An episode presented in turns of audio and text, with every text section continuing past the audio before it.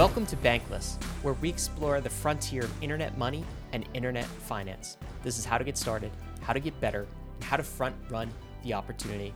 I'm Ryan Sean Adams. I'm here with David Hoffman, and we're here to help you become more bankless. David, that's got to be the most bullish episode on Ether we've ever had. And that's saying a lot. that is saying a lot. Ultrasound Money with Justin Drake.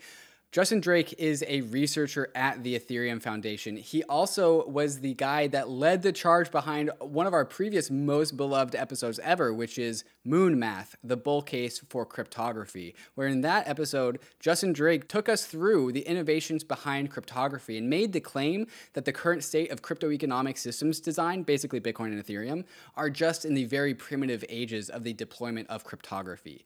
This is a very similar episode, but instead of talking about cryptography, we're talking about economics, specifically crypto economics. And Justin again makes the claim that we are just in the very beginnings of economic innovation when it comes to crypto economics. And he takes us through his vision of the future, his vision for the future of Ethereum and the future of Ether, the asset, and what can it really do when we apply all of the research and development that we've done ever since 2009 when Bitcoin got started. You know, I think historically, David, there's been a little bit of a taboo in Ethereum culture to talk about price. So we use terms like economic security. And to be clear, we're not we weren't talking about the price of Ether on a given day in this episode, but the monetary premium of the asset, Ether as a store of value in the asset's relationship to the economic security of Ethereum. I've actually never heard uh, an Ethereum researcher or someone very plugged into the protocol design talk about it in this way. So for me, honestly, David, this is kind of like a, a dream episode. It's one thing for listeners to hear uh, Ethereum bulls like you and I talk about this. Uh, it's another to hear from somebody who's actually designing the engine and designing that engine with the intent to produce what? To produce a sound money, to produce an ultrasound money. This to me was like really a, a, a fantastic episode, like a dream episode. Honestly, I've been waiting for an engineer, a developer, uh, somebody who's working on the engine of Ethereum to come out and say this. And you know, the takeaway here is uh, hold your hat, folks. Like Ethereum is coming, Ether, the asset, is coming for a store of value position in this ecosystem. It's like we've been saying from day one on Bankless, David. Ether is money. Justin Drake to me is a true cypherpunk. He is really leading the charge of what the legacy of the cypherpunks have left behind, where they maximized innovation in cryptography. It exploded onto the scene. Cryptography exploded on the scene with the emergence of Bitcoin and crypto economics. Justin is a cypherpunk 2.0 because it's now not just cryptography, it's crypto economics. And to me, he is the absolute expert on crypto economics and what crypto economics can do.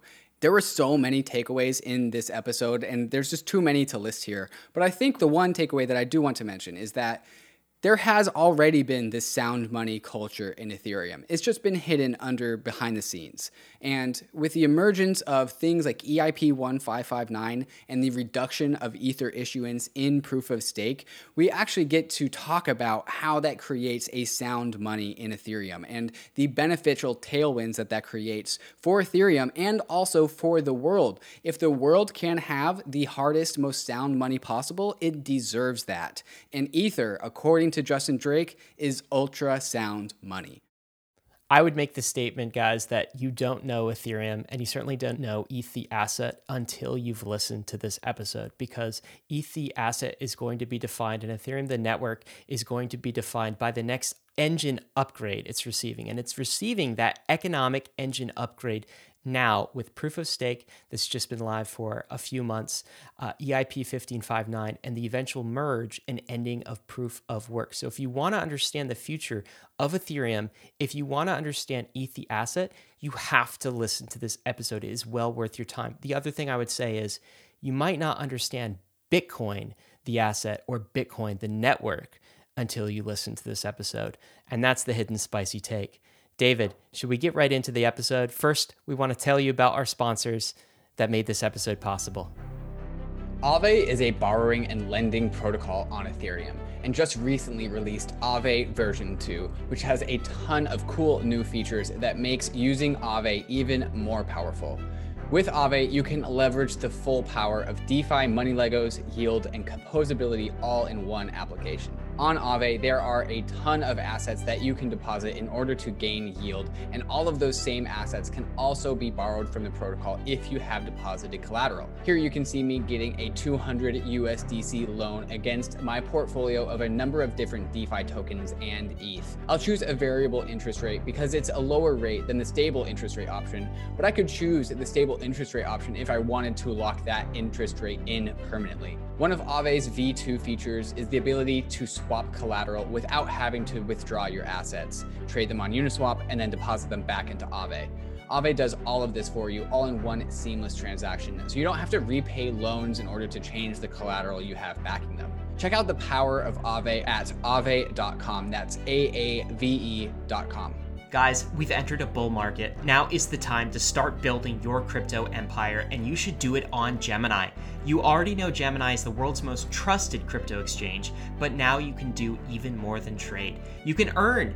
You can take one of your crypto assets and park it in an interest earning Gemini account where you can get up to 7.4% annualized. There's nothing more satisfying than earning passive income on an asset that you're already bullish on. This is a crypto native superpower. You know what's coming soon too? A Gemini crypto credit card. Yep, that's a credit card, not a debit card. It gives you rewards in hard money crypto assets, not something inflationary like airline miles or hotel points gives you up to 3% cash back in crypto.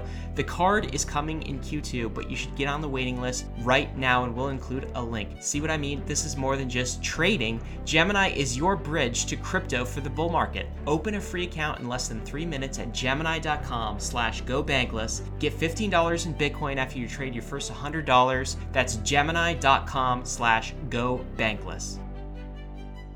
All right, Bankless Nation, we are super excited to once again host Justin Drake, who is a brilliant mind and researcher at the Ethereum Foundation. We just had Justin on for one of our most popular episodes, one of my favorite episodes. I think David would agree too. Mm, my favorite as well. Moon Math and the bull case for cryptography.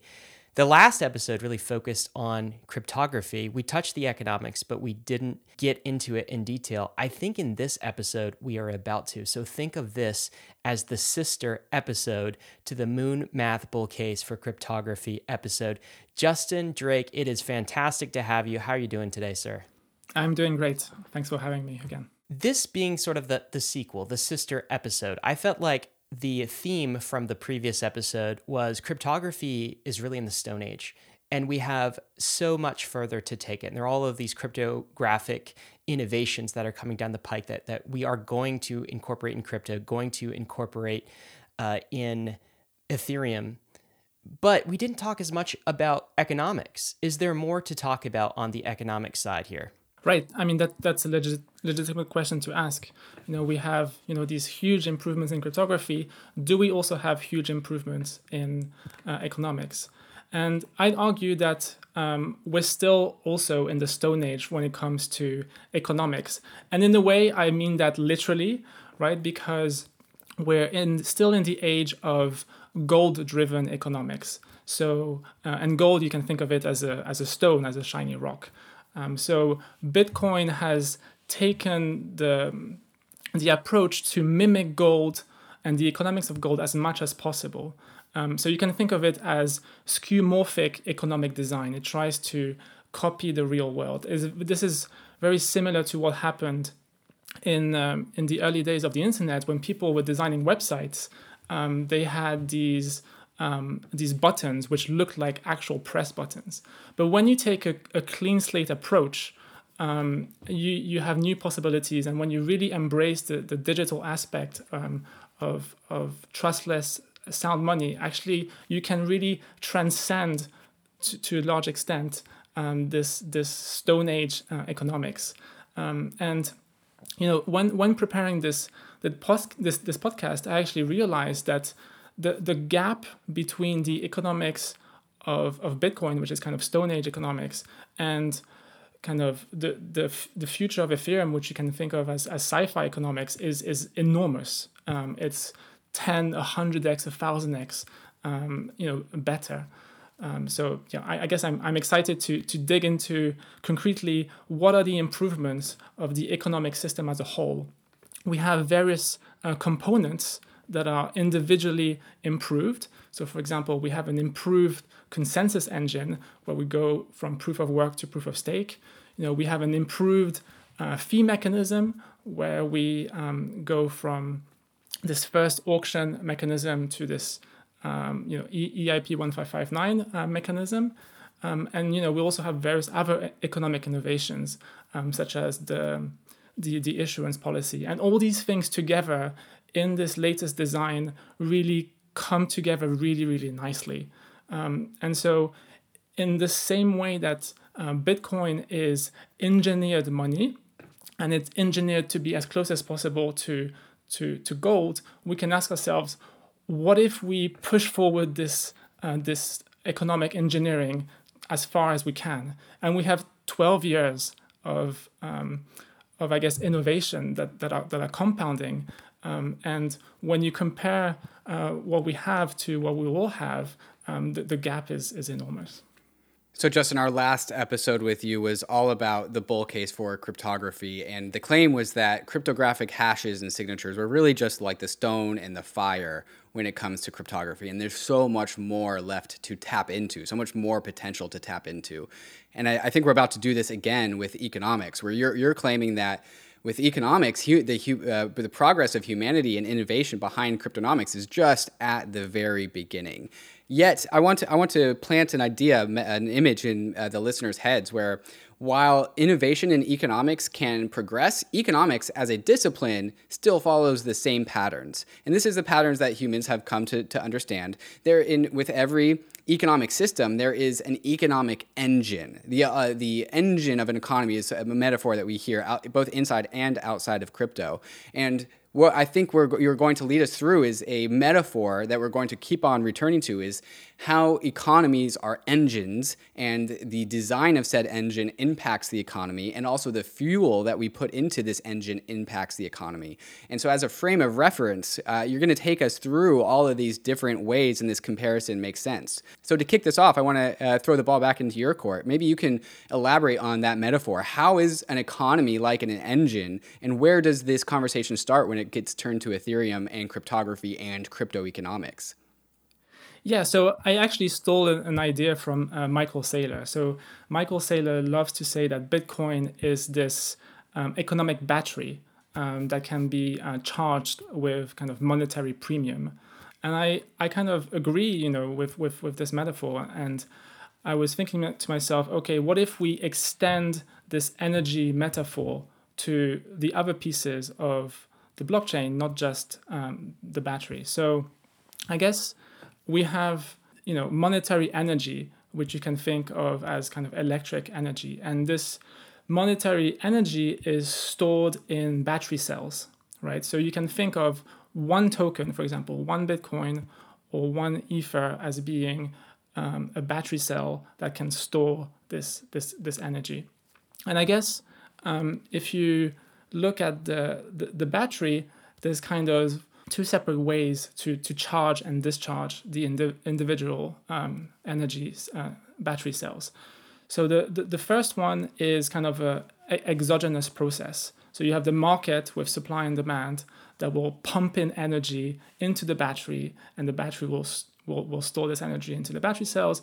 And the reverse can happen. You know, you can sell um, and and remove um, energy from, from, from the battery. Um, so so buying guess, the buying the token is charging the the token. Selling the token yes. is discharging the token, right? Exactly. And so if I can pay you to do push-ups, right? I'll pay you like one ether to do a hundred push-ups, and I can pay you to do that labor. I can pay you to do that work, and that is how the the stored energy in an asset in gold, Bitcoin, Ether can turn into real labor, real work in the real world. Exactly, yes. And like one of the things that we're trying to design for is the concept of soundness. So, what does soundness mean? It means that the energy storage holds over time, right? So in 10 years' time, I still want the energy to be stored in those battery cells. I don't want that basically the battery cells to, to leak. And so that's that's one way um, the where you can charge and discharge the, the battery is just by buying and selling um, the supply and demand. And by the way, when we're talking about energy here, Justin, right, the, the metaphor that Michael Saylor used is the same metaphor that you're using. Energy here is value. Yes. Specifically, it's it's monetary value. Mm-hmm. We're not talking about like proof of work energy or anything like that. We're actually talking about value being the monetary engine of these crypto economic systems, correct? Yeah, that is correct. I mean, you, there's there's various analogies that are rooted in engineering when we talk about money and value. You know, you can think of it in terms of fluid mechanics, fluid dynamics, sorry, where you have fluids. You know, we all, we talk about liquidity, right, and and liquidity pools and things like that. Um, and you can also use heat, kind of as a as you know, like heat travels from one place to another. Um, but yeah, I guess for today's podcast, we can use energy as the metaphor for monetary value, as you say, exactly. got the energy, we've got the battery cells. Uh, t- take us further into this metaphor. Right. So there's a, a another mechanism which is basically um, issuance and burn. So here, um, what you're what you're doing is that you're you're creating new tokens, so new battery cells, or you're removing battery cells, and here you're not really charging or discharging the battery as a whole. Like the amount of energy stays the same, but you're redistributing things. So when you add, for example, battery cells, you create new tokens. Um, the kind of these these battery cells have the property where they all want to have the same value, right? Because they're fungible. So you you print new containers, these battery cells, and then kind of you have this flow of, of monetary energy from the from the existing battery cells into the new ones until they all have the same um, uh, value. And it's the exact same mechanism when you're burning.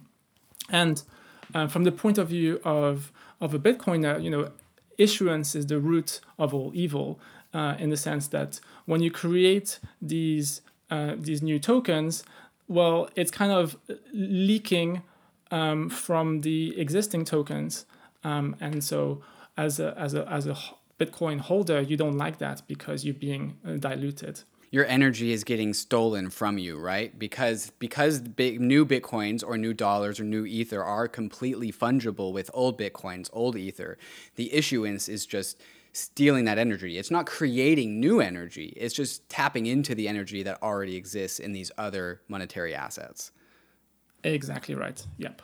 Now th- that is one component, which is the battery. And then there's kind of a, another extremely important component in the world of blockchains. And to continue this energy metaphor, think of an electric engine, the engine. So, specifically, um, the, the engine is going to be a metaphor for our consensus engine. The consensus engine takes in economic fuel, right? And that could be in the form of issuance, right? Which is a way um, to basically discharge individual cells and, and, and, and take energy and, and give it to the engine. Or you could feed this engine with another type of fuel, which is the transaction fees. And then the whole point of this economic engine is that as an output is going to give you economic security. And this economic security, which is output, is meant to secure the, the, the whole system. Um, and so uh, when when you look at the at the engine, you know you you can look at various things like how powerful is my engine, like how much economic security is it giving me, or you could look at um, how fuel efficient is it, like how much um, power do I get per unit of fuel, um, or you could ask yourself, okay, what is the best type of fuel to feed into my engine? Is there like one type of fuel which is better than the other?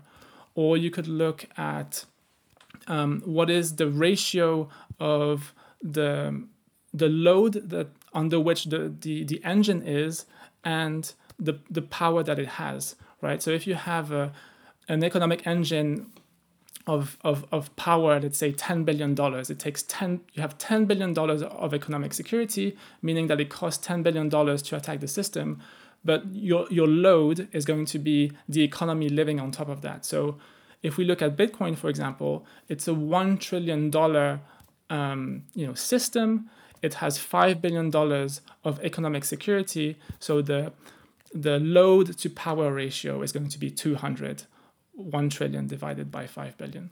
And then you can, do, you can look at all sorts of metrics like that uh, about your engine and try and understand okay, what are the properties of my engine? And it turns out that if you take your engine, which is proof of work, and you replace it with proof of stake, pretty much on every single metric, you get an improvement. And it's not just like a, a tiny improvement like 10% or 20% or 50%. It's 10x better, 100x better, or in some cases, a thousand times better uh, and more. So we're going to dig into all of these components in in more depth, but just to kind of establish these components in as part of the the intro. So the engine, as you said, is the consensus mechanism. Yes. And so Bitcoin, of course, uses proof of work. Ethereum in the future will use proof of stake. We're going to get into that. And you also mentioned the fuel is basically it's economic fuel, yes. right? This is not gasoline or petrol. This is uh, fuel that comes from two sources generally in a crypto economic system. Issuance is the first source of economic power, economic energy, and transaction fees are, are the second source. But let me ask a question about the, the engine. So, uh, an electric car engine produces something, right? That is motion. It, it, right. it enables the, the car to go from point A to point B. Mm-hmm. Um, what does a crypto engine for a layer one like Bitcoin or Ethereum produce? Is this consensus? Is this, or more abstractly, does it produce trust? Right. What is the output of the engine? Right. Okay. So the output is what I call economic security in the context of consensus. So the way that I kind of think of it, um, kind of graphically, is that Im- imagine you have like some sort of Star Wars or S- Star Trek kind of shield around your spaceship, and, you know, it's providing security. It's like your economic shield. Um, and just to be very concrete, in Bitcoin, it's it's hash rate, right? So basically, what is the dollar um, equivalent to your hash rate? So in Bitcoin, the hash rate is 150 million terahashes per second, okay? And each terahash, if you were to go buy, you know, a, mining uh, hardware, each terahash will cost you about 30 bucks. So you have roughly 4.5 billion dollars of economic security. So if you want to overthrow the Bitcoin system, if you want to perform a 51% attack, you're going to have to buy 4.5 billion dollars of um, you know mining hardware in order to to get that hash rate. Um, and so you can denominate economic security in dollar terms. Like it's basically your your your your moat, uh, your defense moat. Um, and for for Ethereum proof of stake, um, your security, economic security, is also denominated in dollars. And the way you, you, you get the number is basically by, by looking at the total amount of ETH staked. So right now we have um, 3.5 million ETH. Um, at current prices, this is over $6 billion. So, um, you know, even today, you know, this very nascent uh, proof of stake system in Ethereum has more economic security um, than, than Bitcoin. Justin, the, there's an interaction here between the energy and the engine, right? And this is the difference that we that we often talk about on the Bankless podcast. Is there's Bitcoin, BTC, the asset, and then there's Bitcoin, the network, right? There's Ether, the money, and then there's Ethereum, the economy, and then there's the Ethereum consensus mechanism, which is proof of stake. And all of these things interact. They're all a part of a composed system, and uh, the the viability. What we're going to get to is the viability of the engine and the efficiency of the engine ultimately impacts the moneyness that goes into the engine, right? Because one, the strength of one impacts the strengths of other others. And I, I, before we get into the differences between like how crypto economics is different than gold economics, because there are important differences there, I want to ask you about like, well, when all of these things get integrated, when all of these composed systems and we, we maximize the benefits and, and efficiencies of all of these systems to generate this maximally efficient engine, that is what gets gives monetary premium. Can you talk about that? Yeah, um, I mean, so so one of the um, the things you mentioned is that all of this is a system, right? Um, and it's important to consider them in in, in combination. So um, for for for gold, kind of uh, one of the very nice things is that the the engine you get for free, right? The engine is is Mother Nature, is the laws of physics. The laws of physics kind of give us for free censorship resistance. It gives us for free no double spend, and it gives us for free no you know no forgeability and things like that. Uh, unfortunately, in the world of, of blockchains, um, your consensus engine you just have to keep feeding it. You don't get it for free. You have to pay for it. Um, now, if you look at the um, economic design of, of Bitcoin, especially in the long term when there's there's no more issuance, basically um, w- what it's done is that it's it's it's kind of made a, a, mistake, right? And the mistake is that it's it tried to mimic gold a little bit too much. And so what it's done is that it's it's basically isolated, segregated the the battery and um, and the engine. So today, the the the the, the battery the, the engine is is connected to, to to the battery. And so that's that's providing this constant source of fuel that will give you economic security. But in the long term you know this link is severed. So there's there's there's two s- separate systems. There's the battery and then the engine and then the risk is that you have this amazing battery which is the the btc asset with like 21 million bitcoin guaranteed uh, but you know it's it's the, the, the real liability is, is, the, is the engine here. Now, going back to, to your, your question around, um, I think it's a question around rex, re- reflexivity, which is basically what is going to be used as a store of value. And it's kind of, it really, it, it kind of starts, in my opinion, at the, at the technology level, right? Because once you have the best candidate for something that could be a good store of value. It could have very nice properties. It could be digital, it could be programmable, it could be scarce, it could be secure, all of these things. And then kind of people start using it as a store of value and then it be, you know you have this reflexivity going on. Um, and so, you know, in the same way that we've seen um, you know the, the stores of value radically change over time, you know we've had you know seashells and you know salt and you know Yap stones and and gold and and bitcoin. I i think we're at the cusp of something new here where technologically speaking we have something which is radically better than what we have before. And then that is kind of this uh, weird ref- reflexive loop that kind of discharges the previous um, store value and then and then charges the, the, the other store of value, the successor. Let's talk about that for, for a minute because that is um it's a it's a it's a property and I'm going to use the term magical because it's almost a magical property that some assets, some scarce assets get to have, which is this magical meme power of monetary premium. It's the thing that bunch of humans have collectively decided should be valuable and that they should store their wealth in. And it's reflexive, as you say, is because the best store of value is um, the store of value that community, the entire world comes to consensus on effectively. So when you're betting on a future store of values, you're, you're kind of betting that um, society and, and culture and communities around the world will choose to, to store their wealth into one thing. So not everything can have this right? You you mentioned like this this history of money uh, where gold had that throughout throughout the centuries, throughout the ages. There were times where silver had it, but assets like copper never had strong monetary premium or it was like smashed by some of these harder, more sound assets.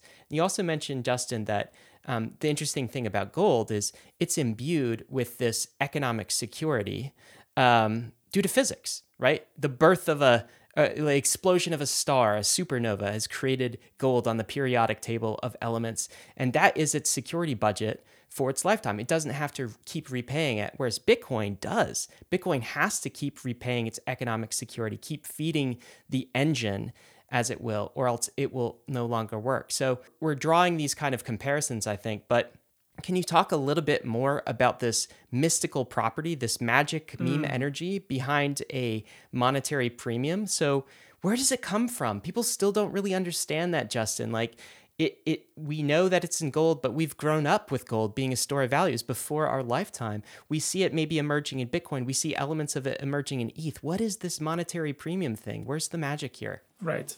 So if you were to use kind of economic terms, I'd say that um, you know it's all about the Schelling point. As you said, there's co- coordination involved. You have various candidates for stores of values, um, and you want to look at their merits.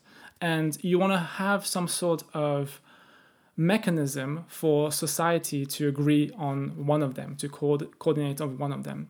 Basically, you want to you want to have the winner, you know, the, the, the, natural process is for the winner to stand out in, in some way. And the fact that it stands out means that it becomes the Schelling point, and then that becomes the the place where everyone, you know, congregates. You know, there's there's various ways to achieve a, a Schelling point, right? One could be like simplicity, security. One could be like the Lindy effect, like how long has this thing existed? You know, one could be, you know, how useful how useful is it? This is where commodity monies came from, right? Like the Schelling point was that the the money is useful already, so you know it's a natural place for everyone to coordinate because it already had value. And you know you, you can think of, of gold as being you know um, commodity mon- money to, to an extent, right? Because you know gold has been used you know for jewelry, but also for you know industrial u- use cases. Um, and I think once we in the the digital world, um, you know, you know, there's there's many properties that are very important to have if you want to be that that Schelling point where everyone congregates and where the narrative kind of um, does its does its magic, as you say. Um, and like I think one of the big ones um, is is program programmability, and this is one of the the things that uh, is is a distinguisher between um, you know Bitcoin and Ethereum. But you know beyond that, if you look purely at um, you know e- economic considerations, I think there's there's two of them. The first one is e- economic security, right? So Bitcoiners care very very deeply about security, and for very very good reason. You know they're paranoid. You know it's part of the, the, the culture, and one of the amazing things is that from an economic security standpoint, um, Ethereum is miles ahead than Bitcoin. Um, so that's kind of one check uh, in the checklist uh, that we have. I guess uh, another aspect for being a Schelling point is, for being an economic Schelling point is um, economic efficiency, right? So how efficient is your system? Um, you know, going going back to the security, like how fuel efficient it is. Um, and this is going to have real impact, you know, um, on on security, on on issuance, and things like that. Um, and it turns out again that um, if Ethereum is orders of magnitude, 10 to 100 times uh, more fuel efficient uh, than, than than Bitcoin. And then when you combine these two things together, economic security uh, and economic um, efficiency, then out pops kind of something amazing, which is um, economics scarcity, um, but not just the standard vanilla kind of cap supply economic scarcity, but a new paradigm, which I guess you could call ultrasound money, right? So if Bitcoin is sound money because it has this cap supply, um, then thanks to all sorts of innovations, you know, that go really, really deep, um, at the very surface layer, um, you have, you know, ultrasound uh, money and the idea here is that the, the total supply is actually decreasing over time. And this is actually somewhat similar to Bitcoin in the long term. So, you know, it's a, a natural process for people to lose their keys. For example, as they die, you know, if they haven't set up, uh, you know, a proper inheritance mechanism and whatnot, um, then these coins could go could go missing.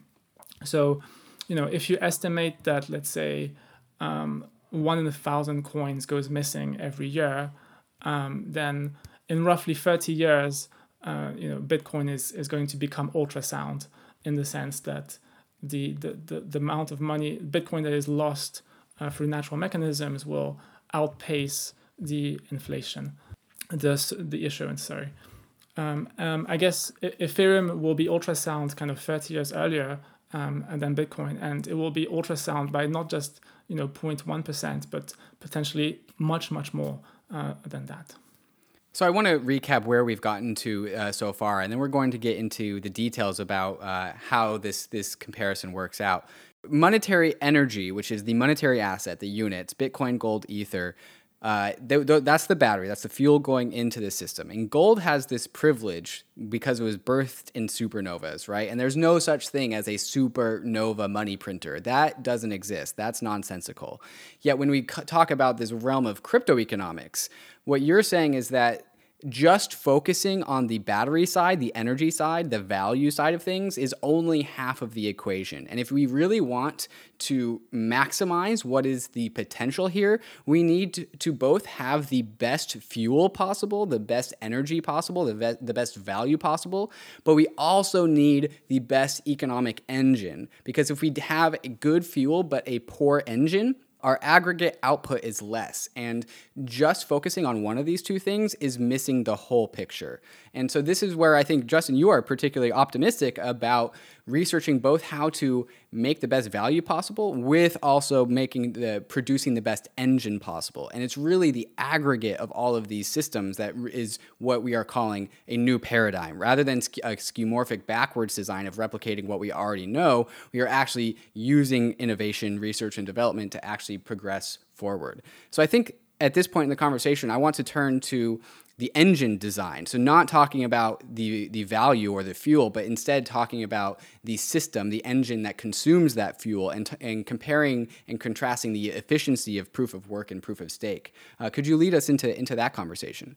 I guess just before we do that, I, I just want to add one more essential component. It's actually uh, three components in the system. We have the battery, we have the engine, and then the third one is the solar panel. Okay, so what does the solar panel do? It's a way to convert one form of energy into another form of energy, right? So solar panels will convert solar energy into electricity. And the metaphor here is the fee market, right? So you have this transactional utility, right? People have a desire to um, to transact, and that um, translates into transaction fees.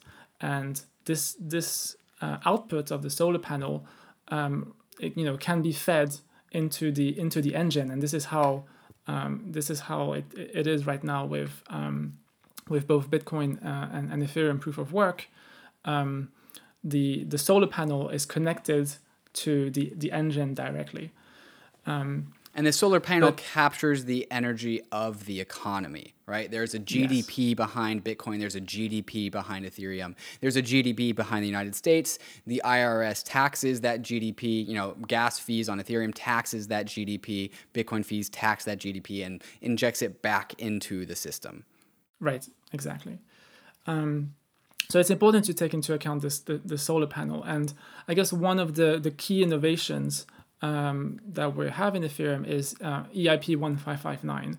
And you can think of EIP 1559 as finding a way to basically use the output of that solar panel and connect it to the battery so that you're charging the battery.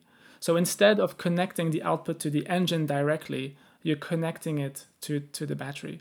Um, and and you know this this has very significant you know consequences in terms of security and I'll, I, I'll I guess we can we can talk about that. So I guess you know you're asking you know what are these characteristics of the engine? Can we go through them one by one and and try and compare and contrast uh, proof of work and and and, and proof of work uh, proof of stake? You know I already mentioned you know just in terms of of, of raw power what is the the, the the the power of the engine right? Bitcoin has 150 million terahashes per second, $30 per terahash, that's 4.5 billion. Ethereum has um, about 6.5 um, billion of economic security with the, the ETH at stake. Um, in the beacon chain. In the beacon chain, exactly, right.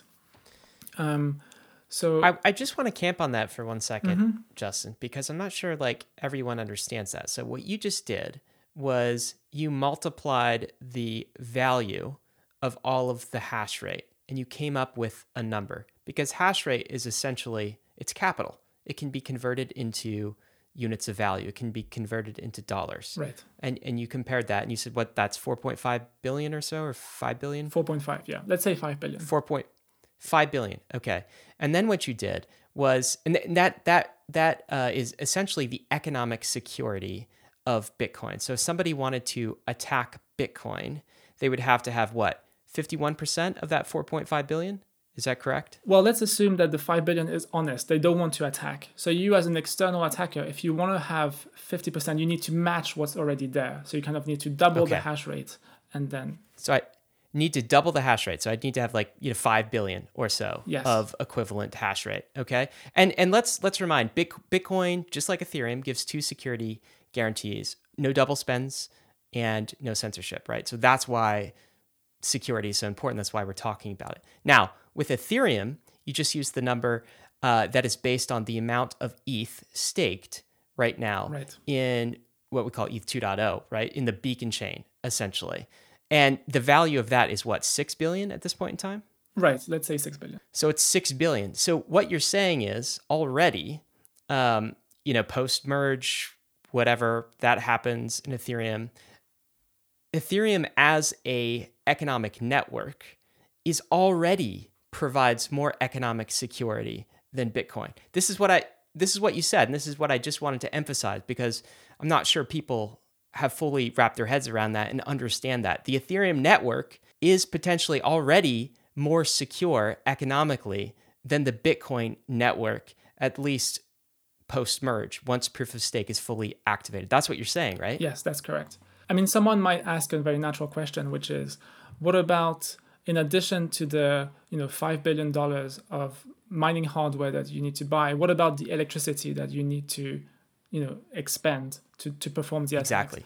It turns out Correct. that the electricity per day, you know, is, is negligible. It's like you know 10 million, 20 million. So if you're happy to pay, you know, 4.5 billion, surely you can you can afford you know 20 billion, 20 million, um, and you know like being able to do the attack just for you know one day or one week or uh, one month or even a whole year um, you know that that's that that's totally possible once you already made the investment of getting five billion dollars um, of of of hash rate Let's talk about that the engine then, the horsepower. So cuz because I think this is where you're leading to. It's like the question in my mind after I hear that is, okay, how is that possible?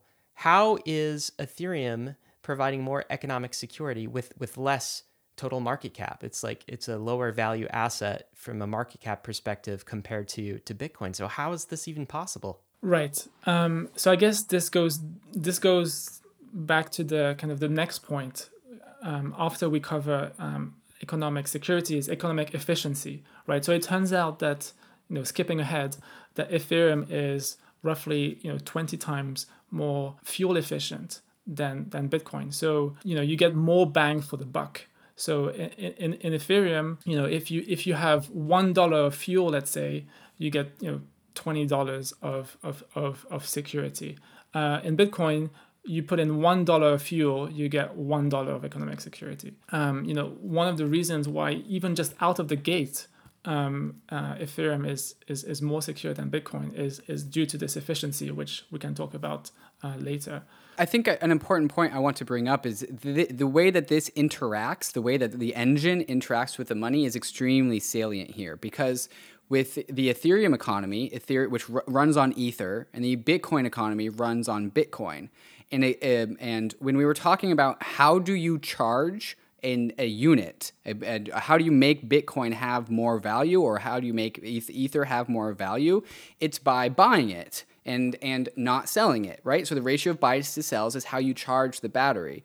But if your economic engine of Bitcoin requires 15 times as much value to achieve the same result as Ethereum does, be under proof of stake, that means you have to discharge 15 times as much Bitcoin versus Ether, right? So you are selling because Bitcoin miners receive Bitcoins and then they sell them to pay for electricity and hardware.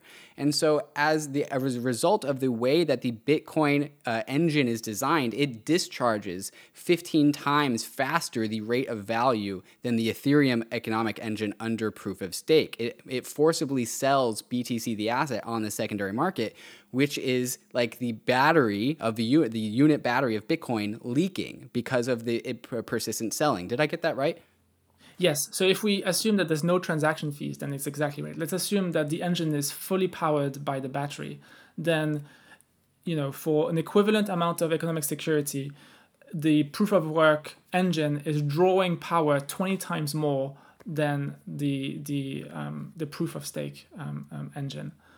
Um, and so, you know, you could, I guess, you could compare this a little bit, you know, to to um, you know electric cars versus gasoline cars.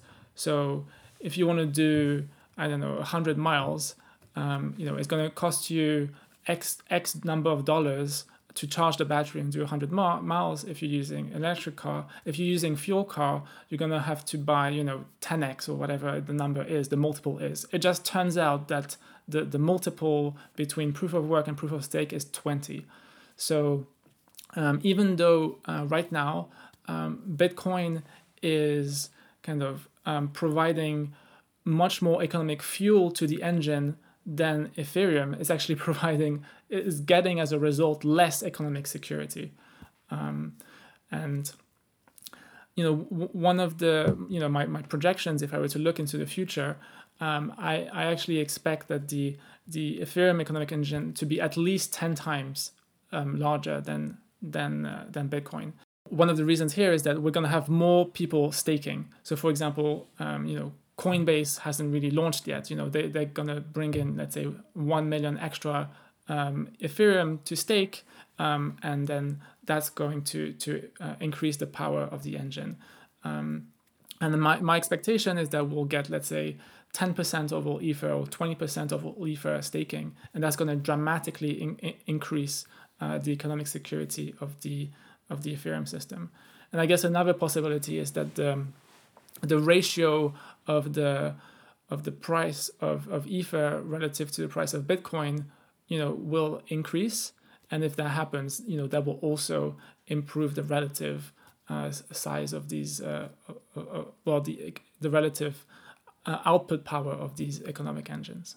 So, Justin, that increased economic value or that increased efficiency means that the Ethereum economy can secure more on top of it, right? So when we think about um, all of the tokens, all of the assets, all of the in the future rollups and layer twos that are secured on top of Ethereum, um, you know that value has a certain dollar amount, right? There are 85 billion or so DeFi tokens out there uh, right now. There's 30 billion ish stablecoins. All of these things have economic value.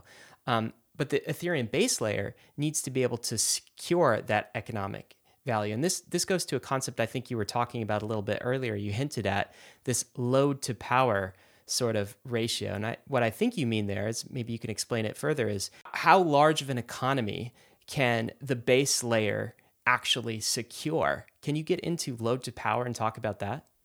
Right, exactly. So the, the load to power, the load is kind of the economic load of the whole system, the, the whole economy that relies on this engine.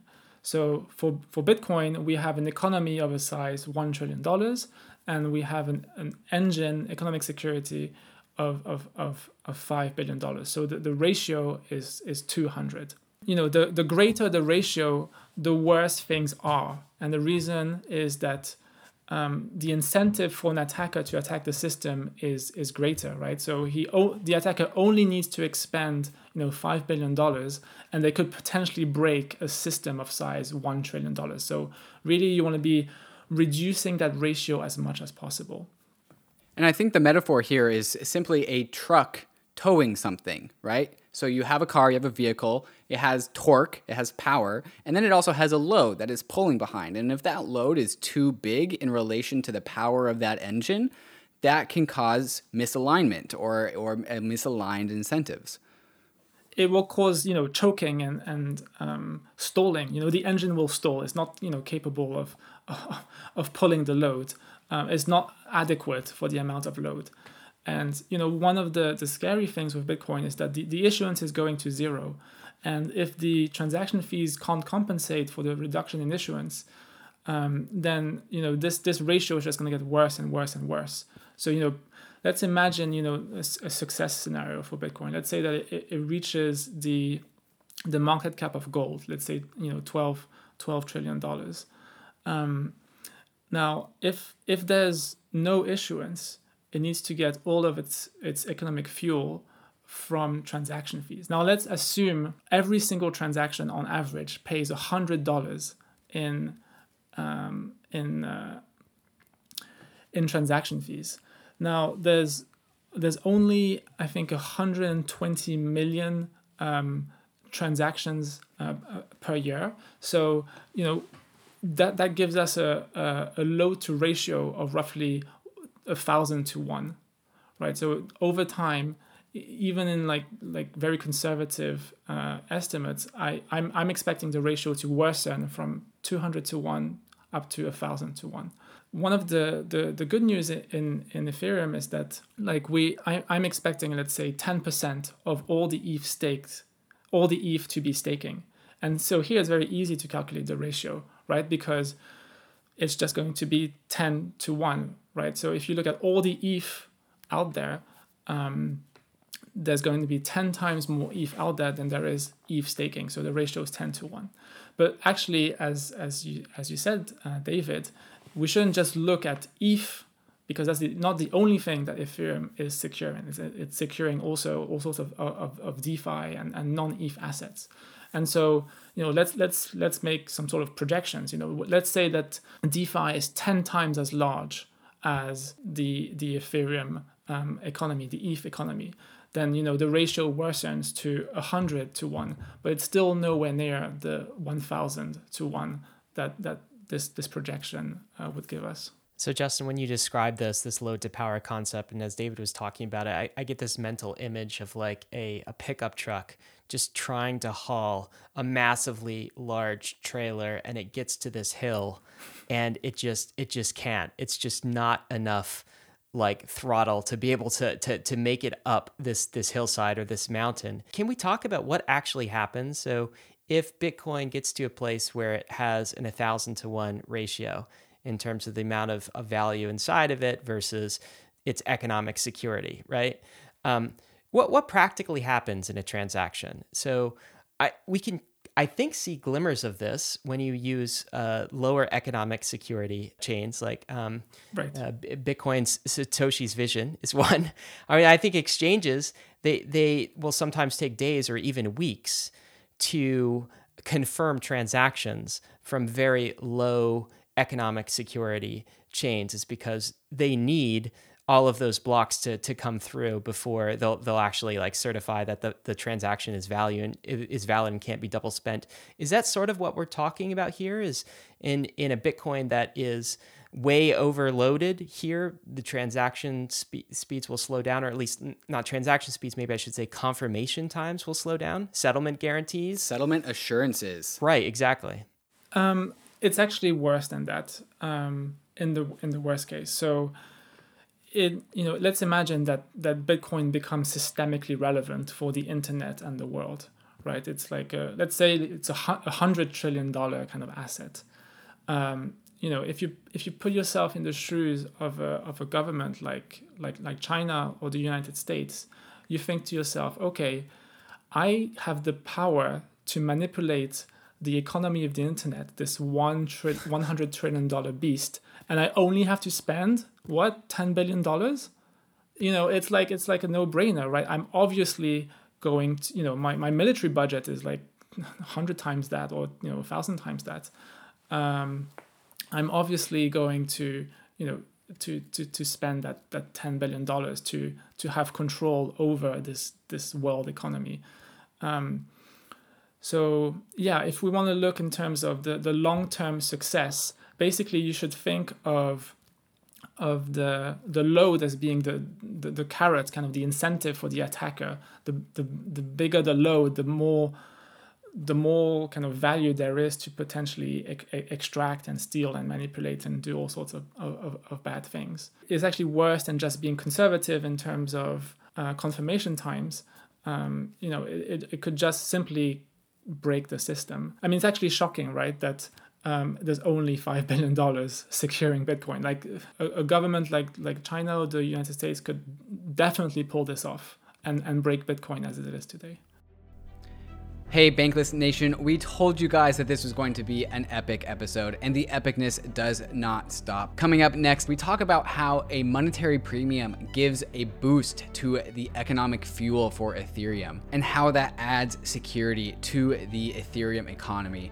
We also talk about how this Ethereum engine also has the power of invisibility. It actually can't be detected by nation states. We also ask Justin about what the resultant product is of all these different optimizations of Ethereum economics. And then lastly, we finish up with a conversation about sound money culture in Ethereum and whether or not Ethereum has always been a sound money culture all along. I hope you guys are enjoying this episode, but before we go any further, we have to talk about some of these fantastic sponsors that make this show possible.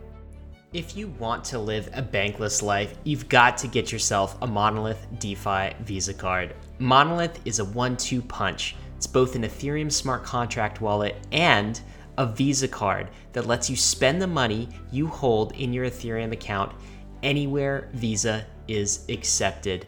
This is super cool. You can swipe your card at the coffee shop, at the gas station when you do, you're paying with crypto, all without a bank. This has been the crypto vision since day one, and it's here. Monolith also offers on ramps for getting your fiat into the world of DeFi. So it's trivial to top up your Monolith card whenever you need to. You can top it up with ETH, DAI, or DeFi tokens. And because Monolith is native DeFi infrastructure, the money that you hold not only never touches a bank, but it retains its DeFi superpowers.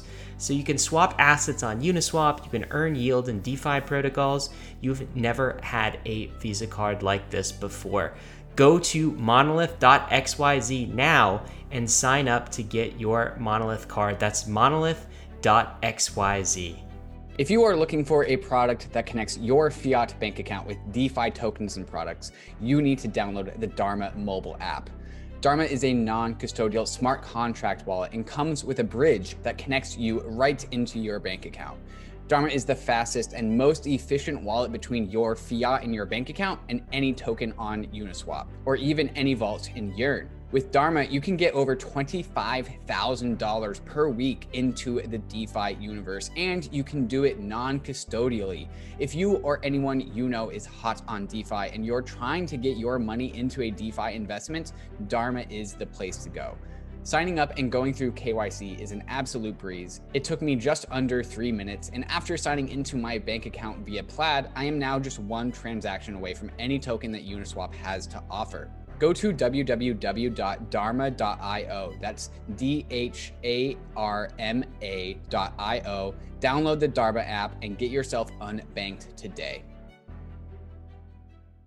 I want to draw another connection here because this is something that we've talked about on the Bankless podcast. And I think you're pointing a, a fine tip on. When we brought on Charlie Noyes from, from Paradigm, we talked about this, this concept of a an a base layer like Ethereum, the importance of monetary premium, right? Because monetary premium, as we talked about earlier, is sort of this this magic meme power. Uh, if are the underlying base asset is viewed as a store of value, then it just gives you an insta boost to your economic security, right? And so we had kind of this this not a debate but a discussion about where like my my take is kind of that the the winning DeFi platform has to have the highest amount of economic security, right? In order to host the the 20x uh, DeFi valuation that that you were just talking about, Justin, right? So at some level, all layer one chains are in this competition for monetary premium. And if you are trying to be a layer one chain and your base asset is not money, right? So I'll, I'll throw one out there. Uh, love the Cosmos ecosystem, fantastic projects, fantastic team. Atoms are not competing as a base money. They're not competing as a, as a base store of value. Like the project teams will, will tell you that. Um, but if you're not, you're at a disadvantage because there's a lower threshold of economic security that you can guarantee and settle on top of it. Is this a conclusion that you would draw as well from, from the discussion so far that it's vitally important that a layer one asset, base layer asset, have a monetary premium in order for it to secure the most amount of economic activity on top. You know, absolutely. Um, very well said. Um, you know, this is part of the, the, the Schelling point aspect, right? You have various options for what can be, you know, money and what can be stores of value, um, and you know, as a community, you know, we're going to go through the catalog and look at what is what has the best properties, and security is going to be, you know, one of the very top of the list. Um, and if if your success scenario means having a load to uh, to power ratio of a thousand or more, then that's that's scary, you know, um, because you know let let's say that that the ratio is thousand to one. So let's say that your economy is is a hundred trillion dollars. That means that your security is a hundred a hundred billion, right? A thousand times less. That's still peanuts in the context of of a, a, a government like like China or or the U.S. Justin, we were talking about this uh, potential attack on Bitcoin by a nation state level actor, but proof of work versus proof of stake offers another property too, and that that is kind of the the property of uh, being able to bounce back, almost like an anti-fragile type property. I believe Vitalik has talked about this on the Bankless podcast in the past a little bit. Um, can you talk about how a Bitcoin proof of work type system would recover from such an attack versus Ethereum and proof of stake? Right. So this is one of the the places where the the the improvement between Ethereum and Bitcoin is not just 10x or 100x; it's kind of infinity. It's like it's like black and white, zero to one.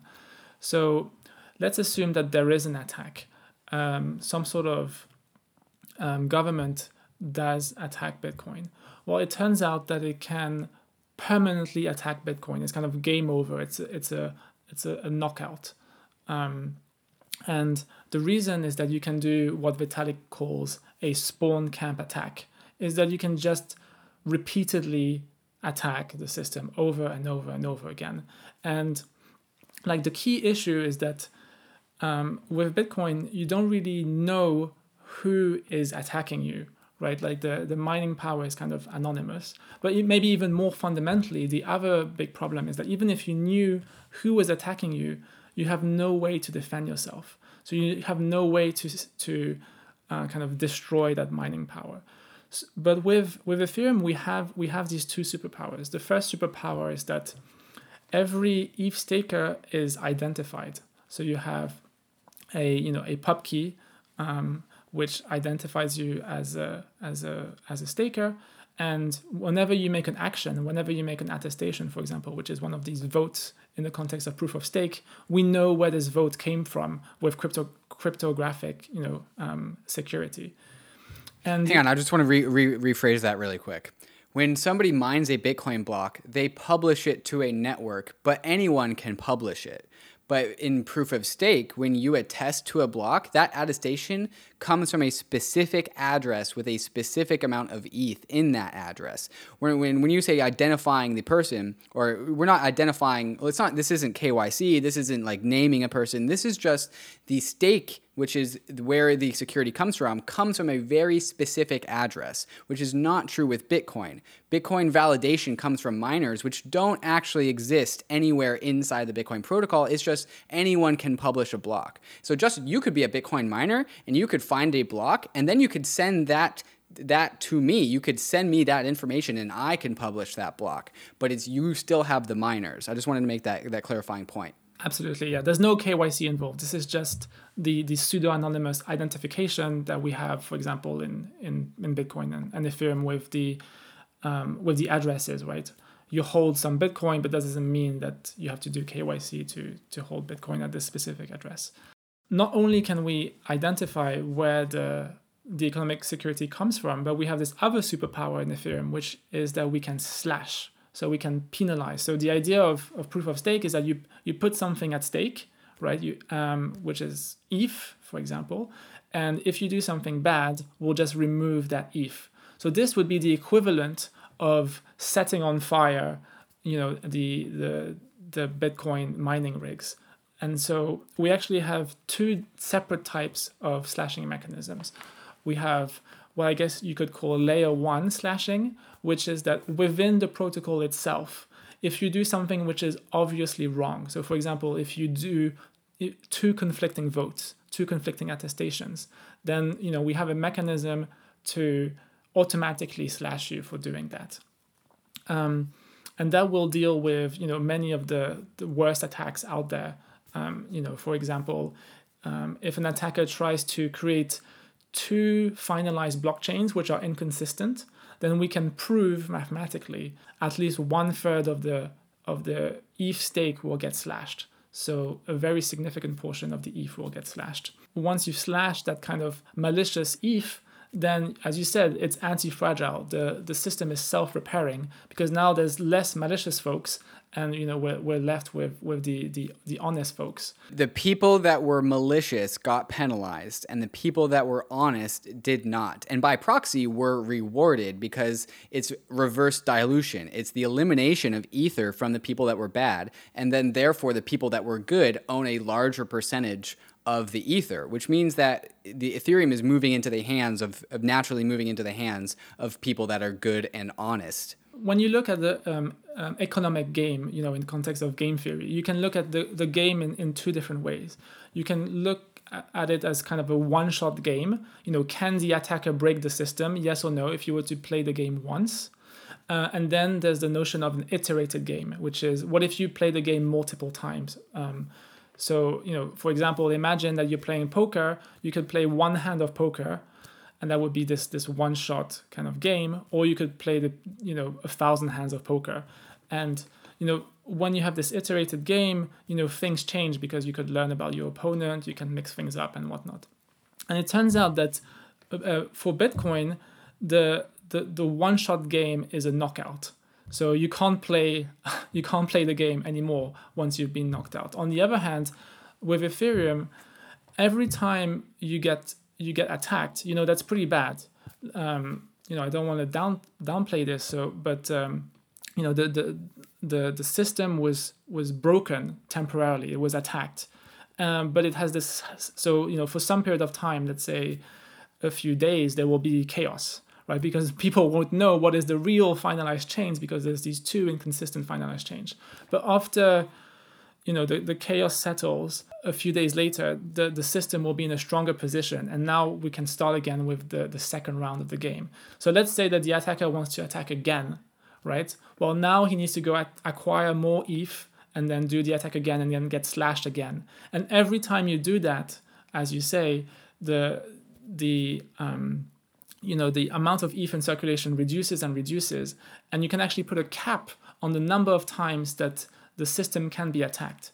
So let's say, for example, that there's 10% of all ETH that is staking and they're honest, so they don't intend to attack the system. Well, there's only, you know, nine times that the attacker could do the attack, right? Because he will need to buy at least 10 million uh, ETH, and then every time he does the attack, he loses the 10 million ETH and needs to rebuy another 10 million. And there's only 90 million there. So in the worst case scenario, Ethereum would get attacked nine times. So that's a very nice property, which I guess you could call engine repairability. This engine, if it does break and you know things happen in the real life, uh, at least you can repair it. Uh, Bitcoin, the engine breaks, you just scrap it and importantly, under proof of stake, if somebody, if, if there's uh, if there's a hundred million supply of ether and there's 10, uh, 10 million ether staked, uh, an attacker needs to match that with another 10 million ether. But because of the nature of proof of stake and slashing, we can punish that person. So they better have gotten an equal amount of value off of that chaos that they created. Otherwise, why would they do this? But the important thing is like a, a, there's only nine possible times that they could do this before the world runs out of ether. But every time that they do this, the value of ether on the secondary market goes up because this person bought 10 million ether and and then they deleted it and then they bought 10 million more and then they deleted it. And so it actually becomes increasingly costly because the cost of ether goes up. The value that you needed to sell to buy that ether keeps going up every time you t- try and do this. So not only is there reducing ether available to you to attack the network, it's also getting more expensive to purchase that ether. And not only do we have this anti fragility at the iterated game level, but we also have this anti fragility property at the single single game um, level. And the reason is okay, you want to you want to acquire you know 10 million ETH. You know, you buy your first million, and then your second million is going to cost you more than your first million because the price gone up etc etc and this is actually the opposite of bitcoin bitcoin has economies of scale for the attacker. The larger the attacker is um, the cheaper he has to spend per terahash per second. In bitcoin you have a diseconomy of scale. The more ether you want to buy the more expensive it's going to get to you. So let's say that in bitcoin you're, you're apple right? Um, if if you're going to manufacture you know 150 million terahashes per second of, of, of hash rate you bet they're to pay much less than $30 right? Because the $30 that's you know including like the profit margin from bitmain and including all sorts of, of inefficiencies. But if apple were to do it you know maybe they'd only have to spend let's say you know 2 billion. Like one of the reasons for example is that apple has priority access to tsmc's leading node. So tsmc is like um, those the company Taiwan Semiconductor Manufacturing Company that produces state of the art silicon for for the whole world. And whenever you have a new node, so for example, the three nanometer node that's um, that's up, um, Apple has monopoly kind of access, and they have um, and every time you improve the node, um, you get better power efficiency, so that your your your your cost per per terahash um, kind of um, uh, improves. And you know, there's all sorts of other economies of scale uh, that you have uh, when you when you attack Bitcoin, which is the exact opposite to Ethereum, where if you want to attack it, you have a diseconomies of scale uh, from the point of view of the attacker. So, Justin, it, it just strikes me that the the reason Bitcoin has never been attacked, or Ethereum on, on proof of work for that matter, has never been attacked, is because uh, no one's tried. Like nation states just haven't tried. That's the only reason. I mean, what you're saying, I think, is in the case of proof of work with Bitcoin, if I am a bad gov agency, let's say I'm bad gov US, uh, I've got Apple that's located within my jurisdiction. I go, I team up with Apple. I spend five billion or so on ASIC hardware that they manufacture for me. And because I'm making such a large purchase, they give me 20% off. So thanks a lot, guys. It's, you know, less than four, 4 billion now. Uh, and then I go and I attack the Bitcoin network. And then this point about repairing the engine and anti fragility with proof of work, because I own all of those ASICs, uh, there's nothing, there, there's no way for Bitcoin to, to recover using the same hashing algorithms, is how I'm understanding it. Now, what, what happened, what would happen though if Bitcoin decided to just use a different hashing algorithms algorithm and like you know kill all of those ASICs. We've seen Monero switch around their their hashing algorithms in the past. Is that a path for them to to get out of this conundrum that bad gov US has caused? Yes. Um, so actually, I, I simplified the situation a little bit when I said that Bitcoin is a one shot game. It's actually a two shot game. And the reason is that the first shot, you kill the double SHA-256 ASICs. They're, they're no, no longer worthwhile. You move to a new proof of work system. But what is this proof of work system going to be based on? It necessarily has to be based on commodity hardware. And by commodity hardware, I mean something like GPUs or, or, or CPUs. Um, you know, you can't go manufacture ASICs for another proof of work. There is there just isn't enough time to to organize all of this. Um, and and then the attacker, he simply has to do the same thing, but this time with commodity hardware. So just buy sufficiently many GPUs, and then and then that's your second shot. The second shot is the real knockout. So it sounds like that if we really want Bitcoin to be its maximum potential, the only if we, the, it would be a much more radical change, and it would probably have to be proof of stake. Yes, so that is one option um, to migrate to proof of stake. I guess another option, and this is something we discussed in the previous podcast, is simply for Bitcoin to use the Ethereum blockchain as its base layer for security. Which is using proof of stake, just in a different way. Yes. well, okay, so Justin, I just just one point on this, right? Because there is this. We don't have to get into the to the concept of um, strong, like weak subjectivity, right? But one one thing that Bitcoiners will point out is that hey, the great thing about Bitcoin is that the the the token, the staking token, which is ASICs plus energy of the Bitcoin network, is external to the system, right? So uh, we can always restart it. We just have to funnel more energy into it and more like like a hashing algorithm. They they see this as a virtue rather than a um, you know a, uh, a, like a flaw in the engine design. Right. Do you do you think there is a virtue here in having the the the economic token that powers the Bitcoin system be sort of external, be ASIC plus energy consumption? Is there any merit? Is there a trade off here that we want to highlight? Yes. So, um, you know, as is you know almost always the case in engineering, there are trade-offs. There's things that you improve on, and there's things that you have to to to give up. Um, now we haven't gone through the, the whole list of advantages of proof of stake, but let's let's jump uh, ahead and look at the the, the, the trade-offs. Um, from what I can tell, there's there's three different trade-offs. One of them, as you said, is this notion of objectivity versus weak subjectivity. Um, another one is the concept of of complexity of the your engine, um, and the the other one is this the distributive nature of Bitcoin. So I guess we could go through these trade-offs one by one. The first one, which is the easiest to understand, is the engine complexity. The the Bitcoin proof of work is extremely simple. It's so beautifully simple. It's you could write pseudocode for it in like 10 lines of code. Um, and that's that's an amazing property to have, you know, simplicity. Um, you know, unfortunately, um, you know, Ethereum is two orders of magnitude more complex than than proof of work. So um, you know you could write the the state transition function for the beacon chain in a, a thousand lines of code. Uh, so you know that's roughly a hundred times more complexity if you measure complexity in terms of lines of code um, than, than than Bitcoin. You know that's that's a, a, real trade-off. The good news is that I guess we've already paid the complexity cost, right? We've we've proved that it, it is possible to overcome this complexity. We have four different uh, production grade implementations, um, you know, securing the beacon chain right now, and and this complexity is is manageable. And this is found in other places in engineering. I mean, a computer is what a hundred times more complicated than a calculator. Let's say, right? It's you know, it's not necessarily a bad thing Right, that's a great complexity. point. Yeah, there's astounding amounts of complexity, you know, in your iPhone. Um, you know, millions of man hours have gone into designing iPhones. Um, yeah, for sure. I guess it's just a necessary evil um, to, to, to, to innovation.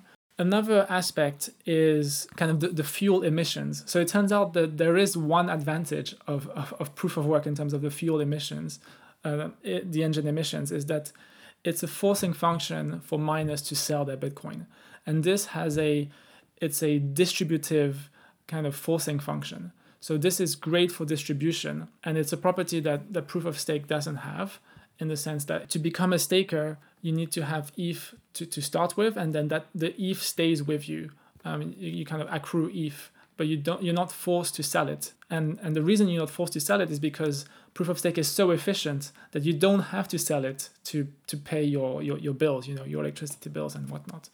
Um, but yeah, that is. So Justin, I've heard one manifestation of this as uh, a, a, Bitcoin maximalist or you know Bitcoiners heavy proof of work will say well, proof of stake just installs a permanent plutocracy, would be a ter- a way that that's been described. Right.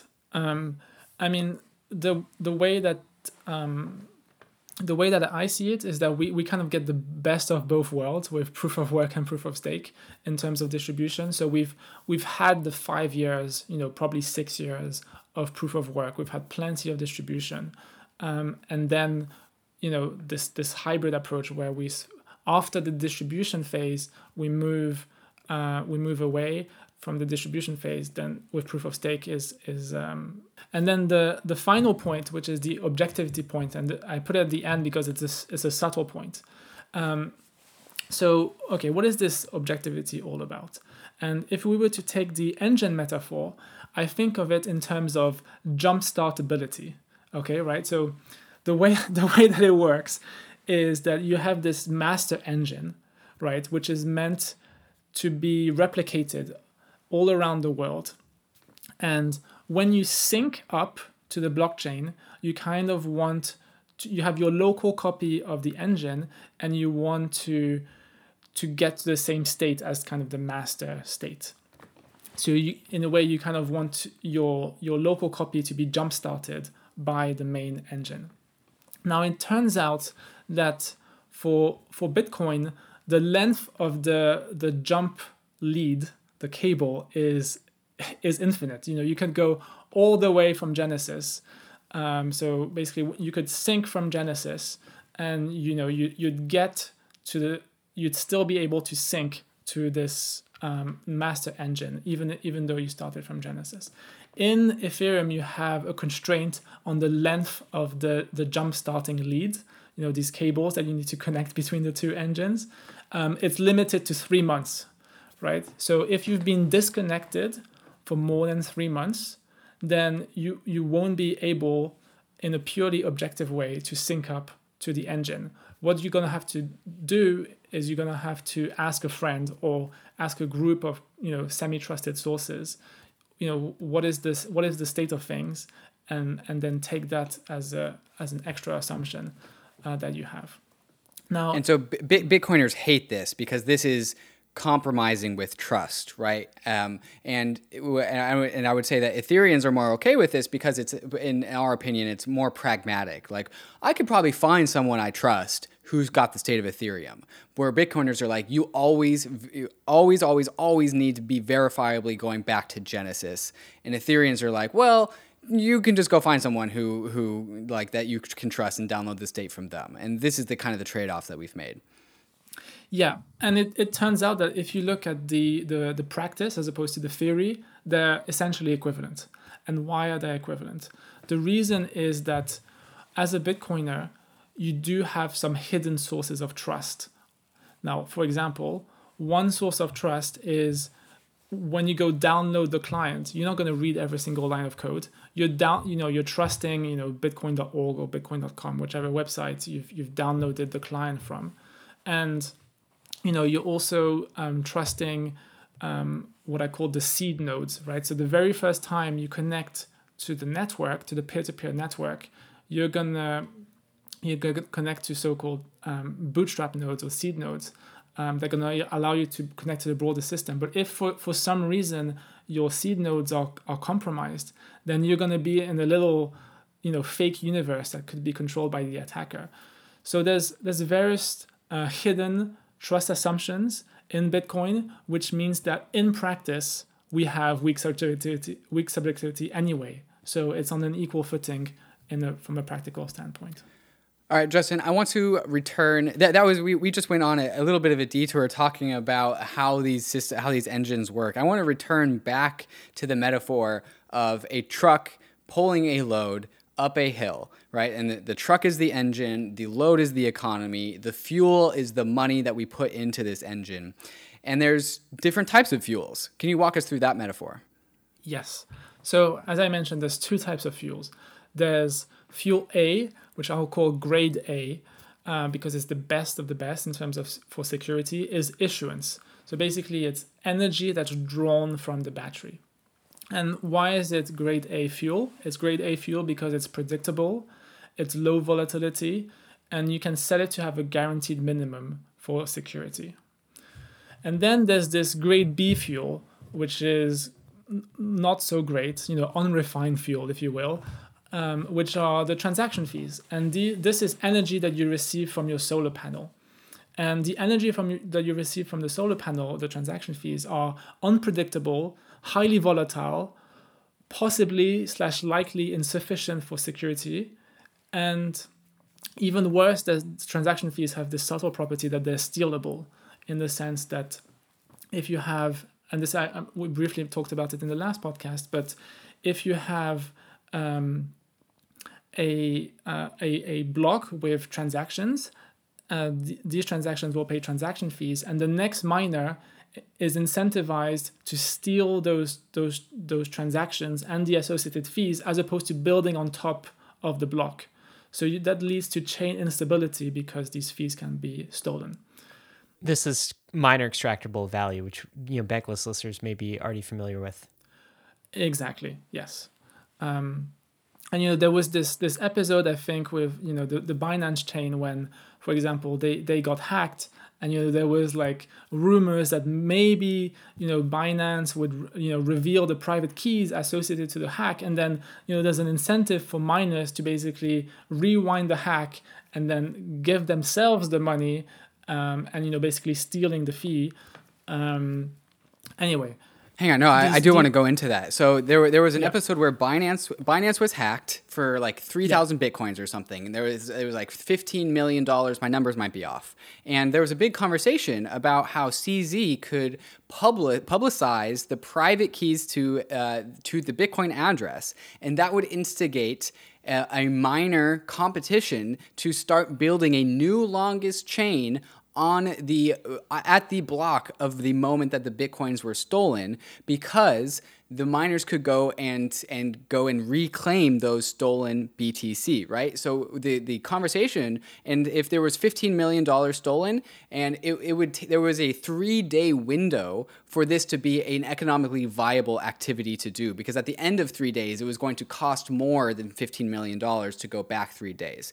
And so there's a 3-day window where there was this possible time where CZ could publish the Bitcoin private keys, and then all of a sudden the game theory is on, where the Bitcoin miners are all in competition to go back to claim this block for themselves and take those BTCs for the miners instead of the attackers, right? And this is a this is where the conversation about good fuel and bad fuel comes from, where uh, fees or or miner extractable values are highly volatile and not dependable versus issuance. And if you don't have issuance that dwarfs fees, then your then your engine can be unstable. Exactly. And actually, you, you, you're right. So, grade B, you know, I said transaction fees, but it's actually more general than that. It's, as you said, it's MEV. And you can, there's actually different types of, of grades of B, like B plus and B. And like, you can say B plus is, you know, the transaction fees, you know, they're not so volatile. But then you have the extreme, the extreme, what I call spike volatility. So, you know, every once in a while, you have this huge spike which is, would be the Binance case. You know, you just have 3,000 Bitcoin or whatever it was kind of as one big spike.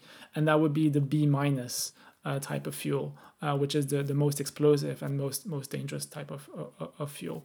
And so one of the, the questions you want to ask yourself as a designer, as economic designer for these blockchains is what kind of fuel do you want to put in your engine?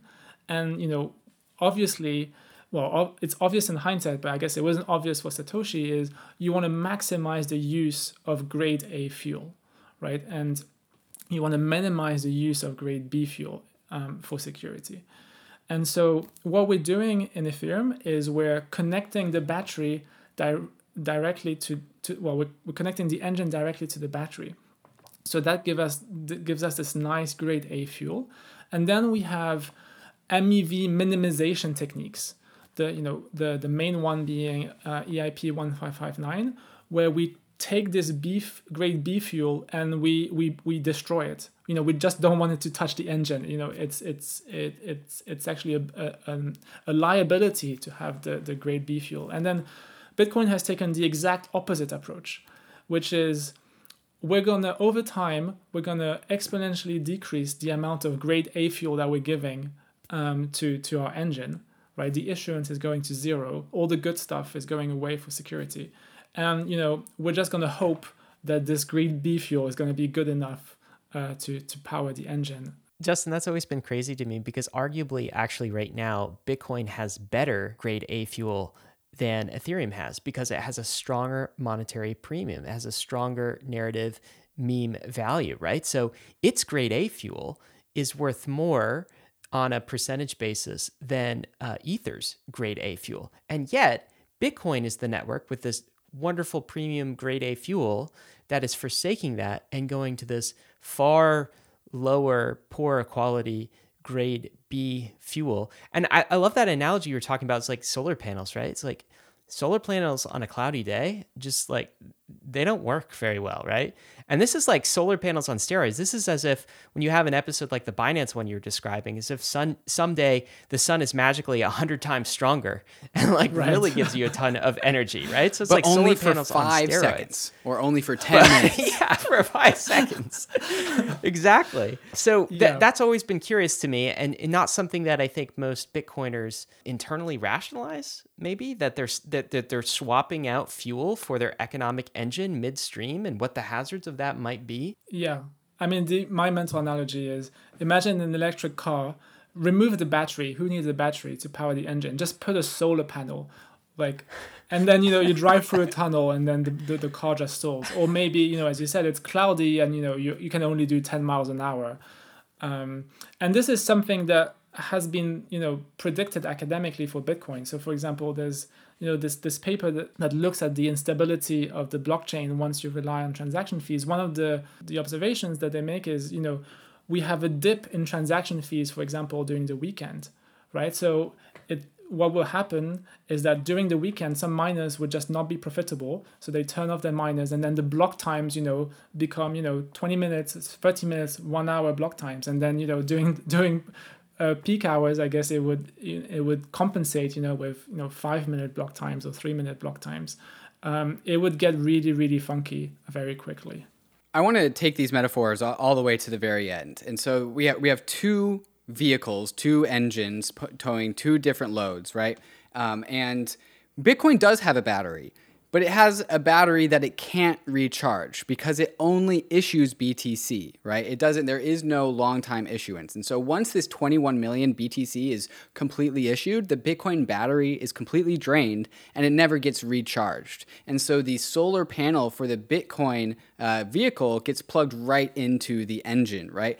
And the Bitcoin engine is completely subject to the whims of the Bitcoin economy. Is Bitcoin generating high fees today or is it generating low fees? today. And imagine like a truck going up a hill towing a load and it doesn't really know how much energy it's going to be able to receive like in a moment's notice like in, in, in, the next mile and the next mile after that it just runs on transaction fees. And if the transaction fees go into the engine then the engine can push it forward according to how much transaction fees there are. But it doesn't have that sustainability that assurances that it's going to be able to get up that hill because transaction fees are volatile.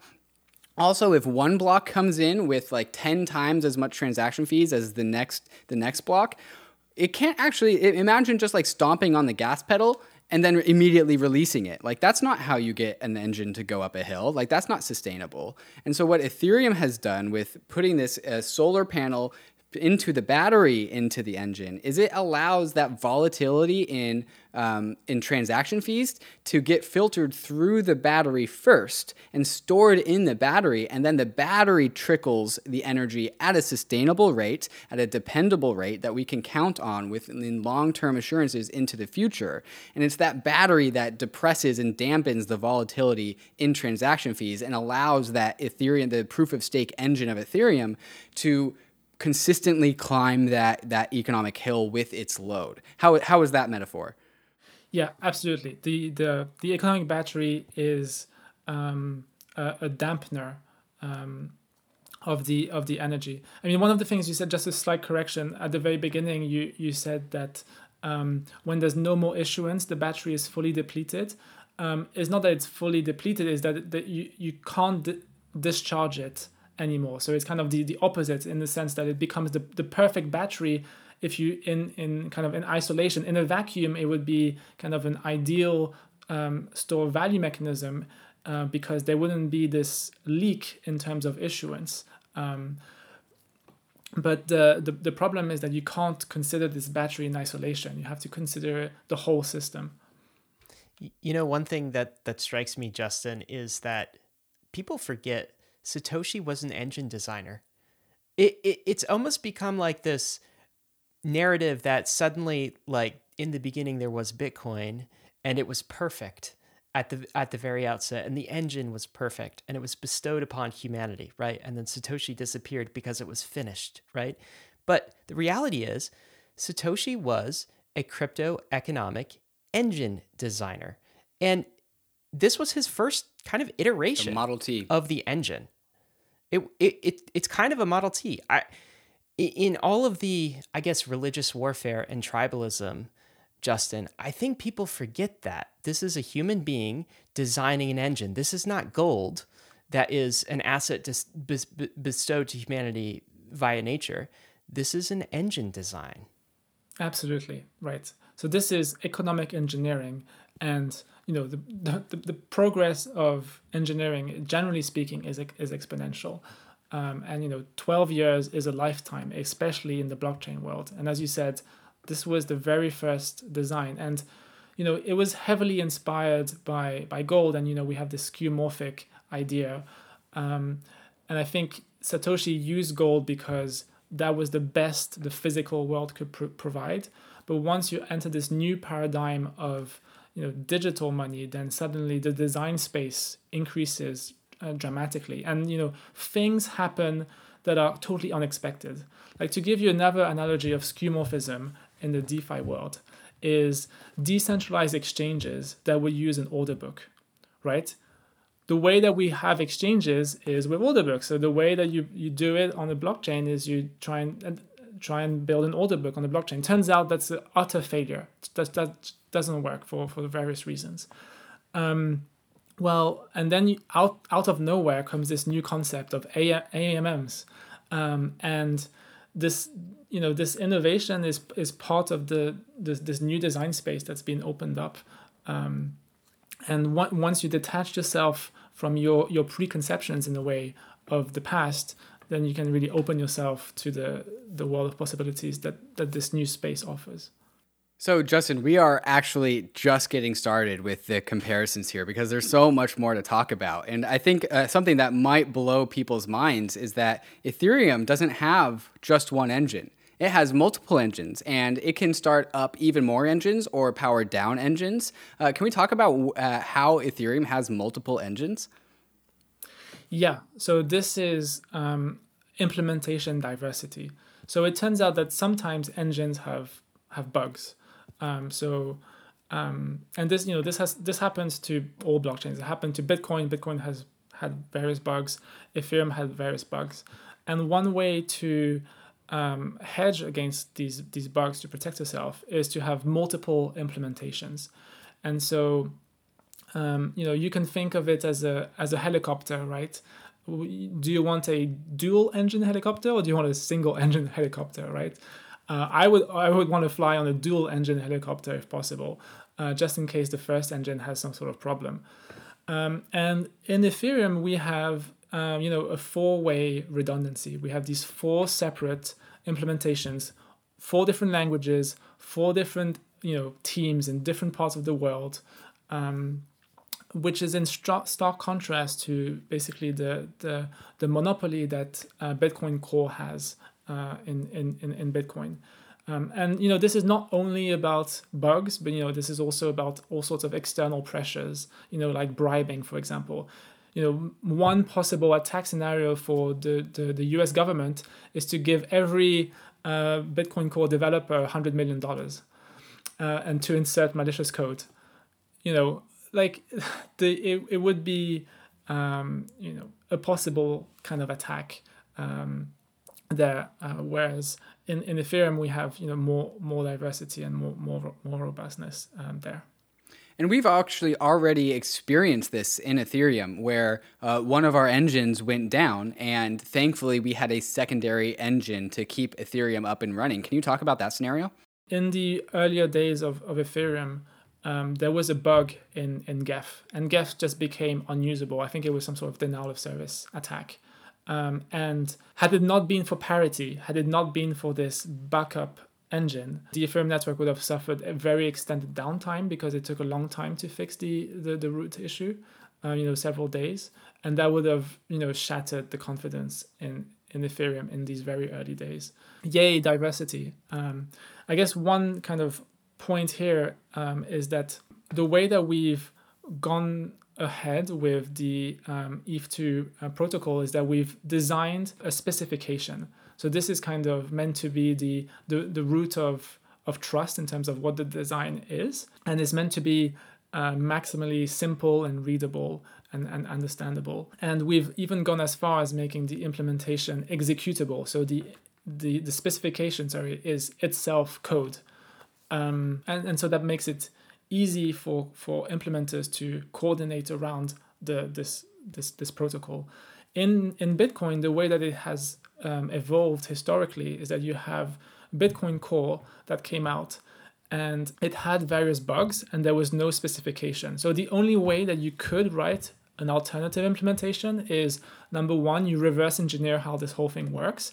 And number two, you need to be bug for bug compatible, right? Because if you're not bug for bug compatible, that's the possibility for a, a consensus failure. This, this, this friction of not having a specification and having to adhere to every single bug that is in Bitcoin, and there's, there's quite a few, um, you know, subtleties, um, has, has meant that we, we haven't really seen an alternative to Bitcoin Core in Bitcoin.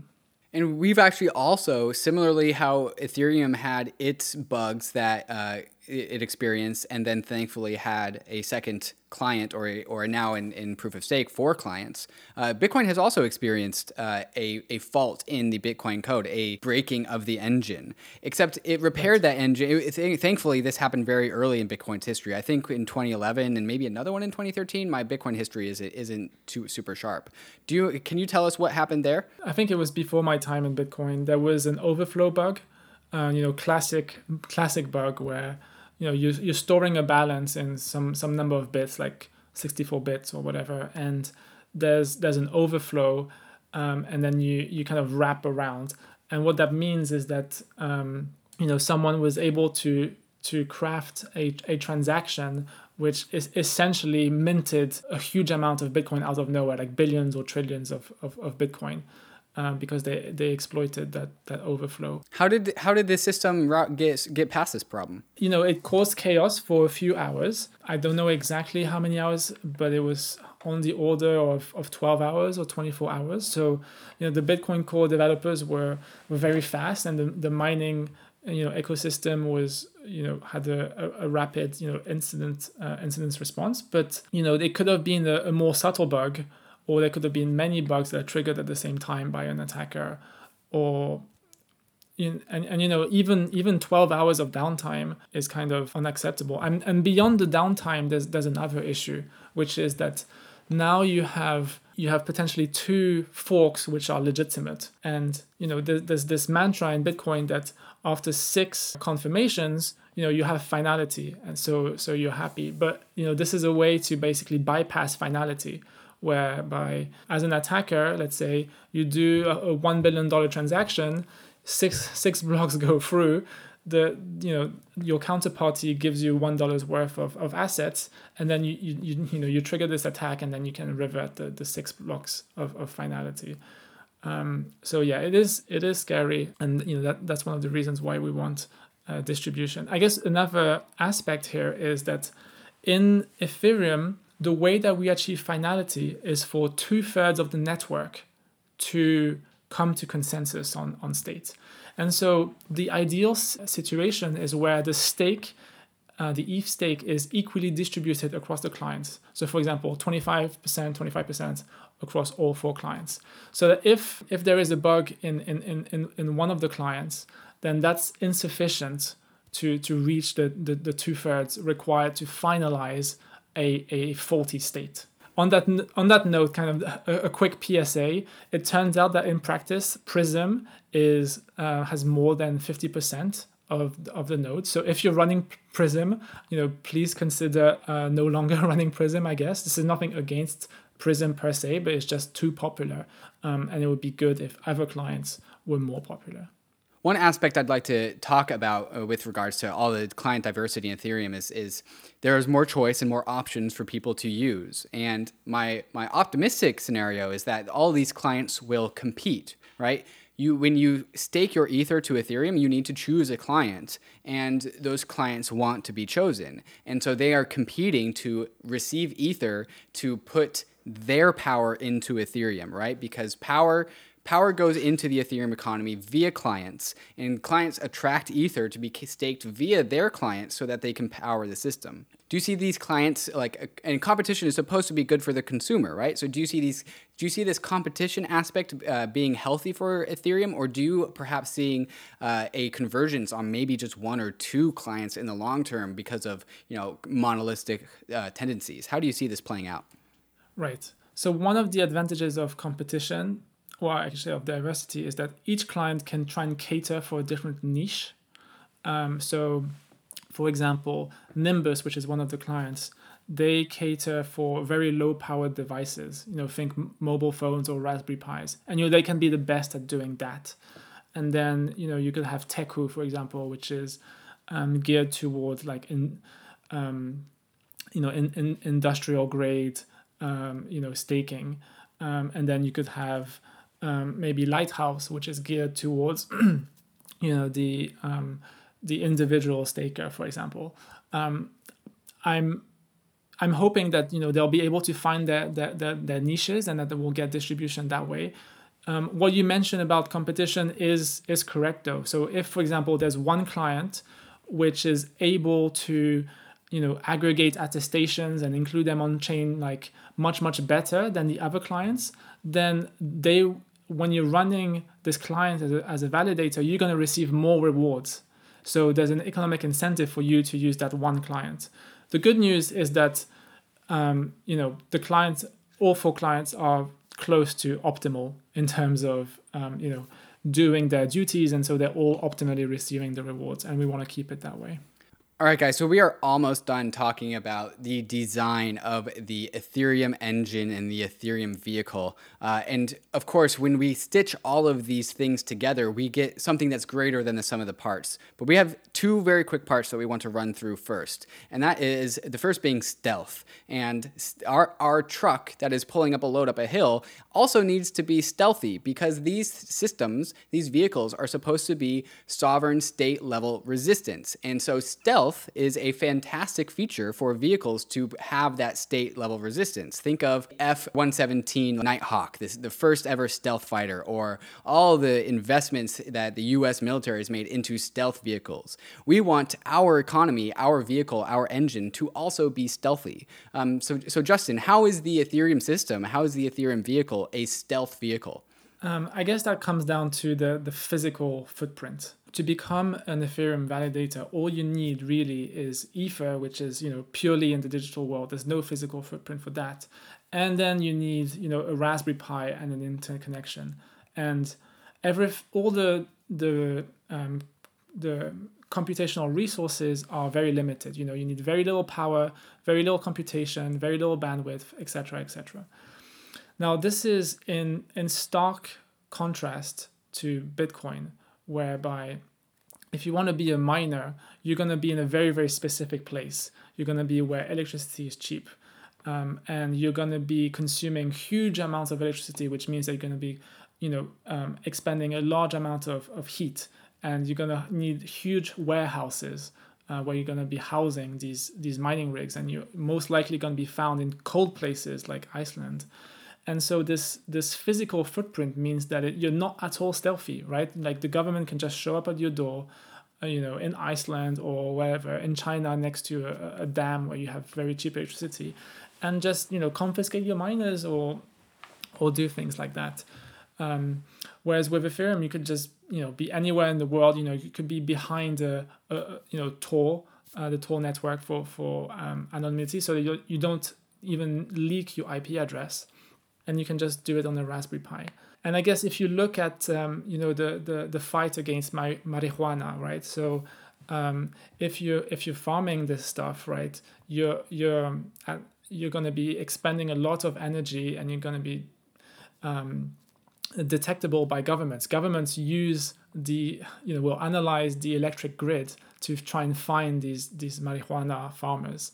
Um, and, and, you can it, also see them from space. You can see them from satellite imagery. And notably, right. you can also see Bitmain's mining facilities in China from space, right? And so if we're talking about nation state level resistance, like if you can see them from space, you can send a missile there. I mean, perhaps that's a crazy example, but it's it's within the realm of possibility. Absolutely, yeah. You can't send a missile to an Ethereum staker for which you don't even know the IP address. Right, and um, even if you did know where the physical location of that little Raspberry Pi was or the validating node, that's not where the ether is. That's not where the security is. The security doesn't actually exist in the physical world. The ether is, if you will, in the ether. So this is one of these advantages where it's hard to quantify. It's hard to say this is 10 times better or 100 times better. It's just, you know, infinity times better. It's, well, actually, maybe you could try and quantify it. So if, if you look, for example, at energy expenditure, right? So um, you have um, you know 1.5 million mining rigs, each rig one one kilowatt.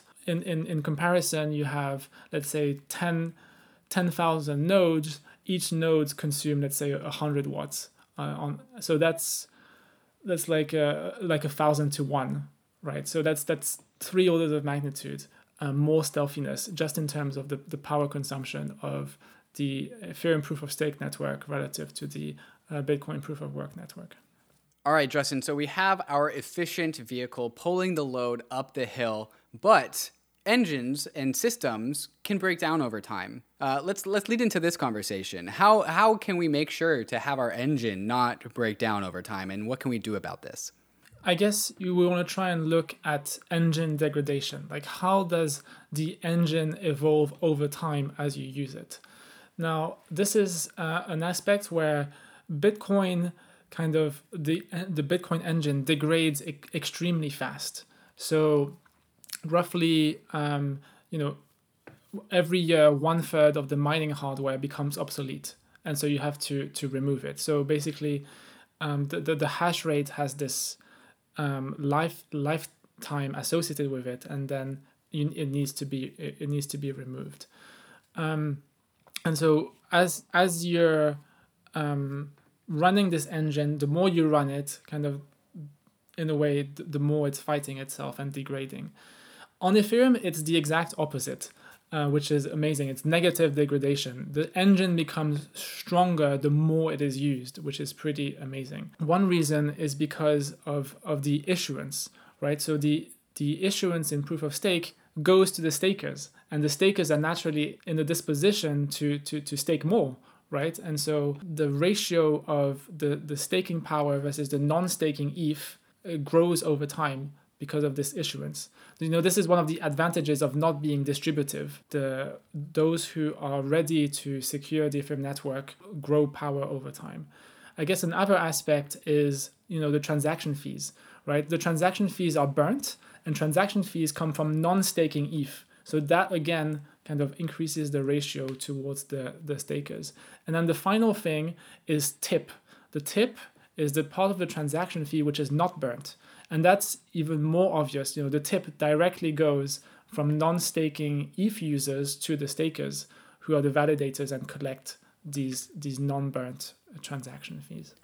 This has always been, to me, the most elegant part about proof of stake because what proof of stake does is that it rewards bullishness. It rewards the people who make proof of stake work, right? So the people that make proof of stake work are the people that believe in the asset, that stake the asset. And then proof of stake rewards those people in the asset that they stake. And because we've shed the inefficiencies of a proof of work engine, which must inherently sell the native asset into the market to pay for the upgrade costs of both the electricity and the engine, instead, we have just rewarded the people with the more of the asset that they already believe in, right? Proof of stake rewards bullishness. And what you were saying is like we, we, we talked about the trade offs be- behind distribution. Proof of stake is not a distribution mechanism, it's a security mechanism. And it puts more and more ETH into the hands of the people that are willing to be offer security to Ethereum. And so there's this always this slight tilt in favor of the people that are going to provide security to Ethereum. And so anytime that any transaction is made on Ethereum, it always a little bit ends up in the hands of the people that are most incentivized and most willing to protect the network. And that, to me, is just perfect mechanism design because it aligns incentives behind the Ethereum economy and the people that secure that Ethereum economy, which is ETH stakers. Do you know, David, it's almost the difference between like hiring mercenaries for your national security and your your army versus like hiring citizens who have a vested interest in the long term benefit of the nation state that they're protecting. Who live in their own land and have something to lose if they lose, if they mess up. Right. And this incentive alignment is not as strong in Bitcoin, right? You don't have to be a Bitcoin holder to be a Bitcoin miner. And actually, we're starting to see this misalignment in the context of proof of work for EIP 1559, right? We have miners saying, I don't, we don't want this. And we, we might, you know, do a show of force and we might even, you know, forcefully fork things and, and attack the system. If it turned out that the the, the miners were ETH holders it's likely that they would have come to a different conclusion there. Right. Miners believe in silicon, yet stakers believe in the asset, right? And so miners want to maximize their chips, and stakers want to maximize the asset. And it's over, at the end of the day, it's the value of the asset that powers the engine, right? It has nothing to do with the ASIC. So, Justin, up to this point, we've talked about the design of the engine and we've contrasted proof of work versus Ethereum uh, proof of stake. We've also talked a lot about the efficiency of the engine, but my sense is there's still more to talk about around economic efficiency of the engine. What else do we need to understand about efficiency? So there's kind of two very key points for the economic efficiency. The first one is around fuel efficiency. How much security do you get per unit of fuel? And here there's a very nice kind of um, metaphor. So um, it turns out that all the inefficiencies of the proof of work engine mean that for every $1 of economic security, you need to spend every year $1 of fuel. You need to feed it $1. And so if you think of the economic security as kind of being loaned to the protocol, right? So the miners are loaning their hardware to the protocol, um, and the protocol receives e- economic security and needs to pay for this economic security. The protocol, in terms of APY for that loan, it needs to pay 100% APY, uh, which is insane.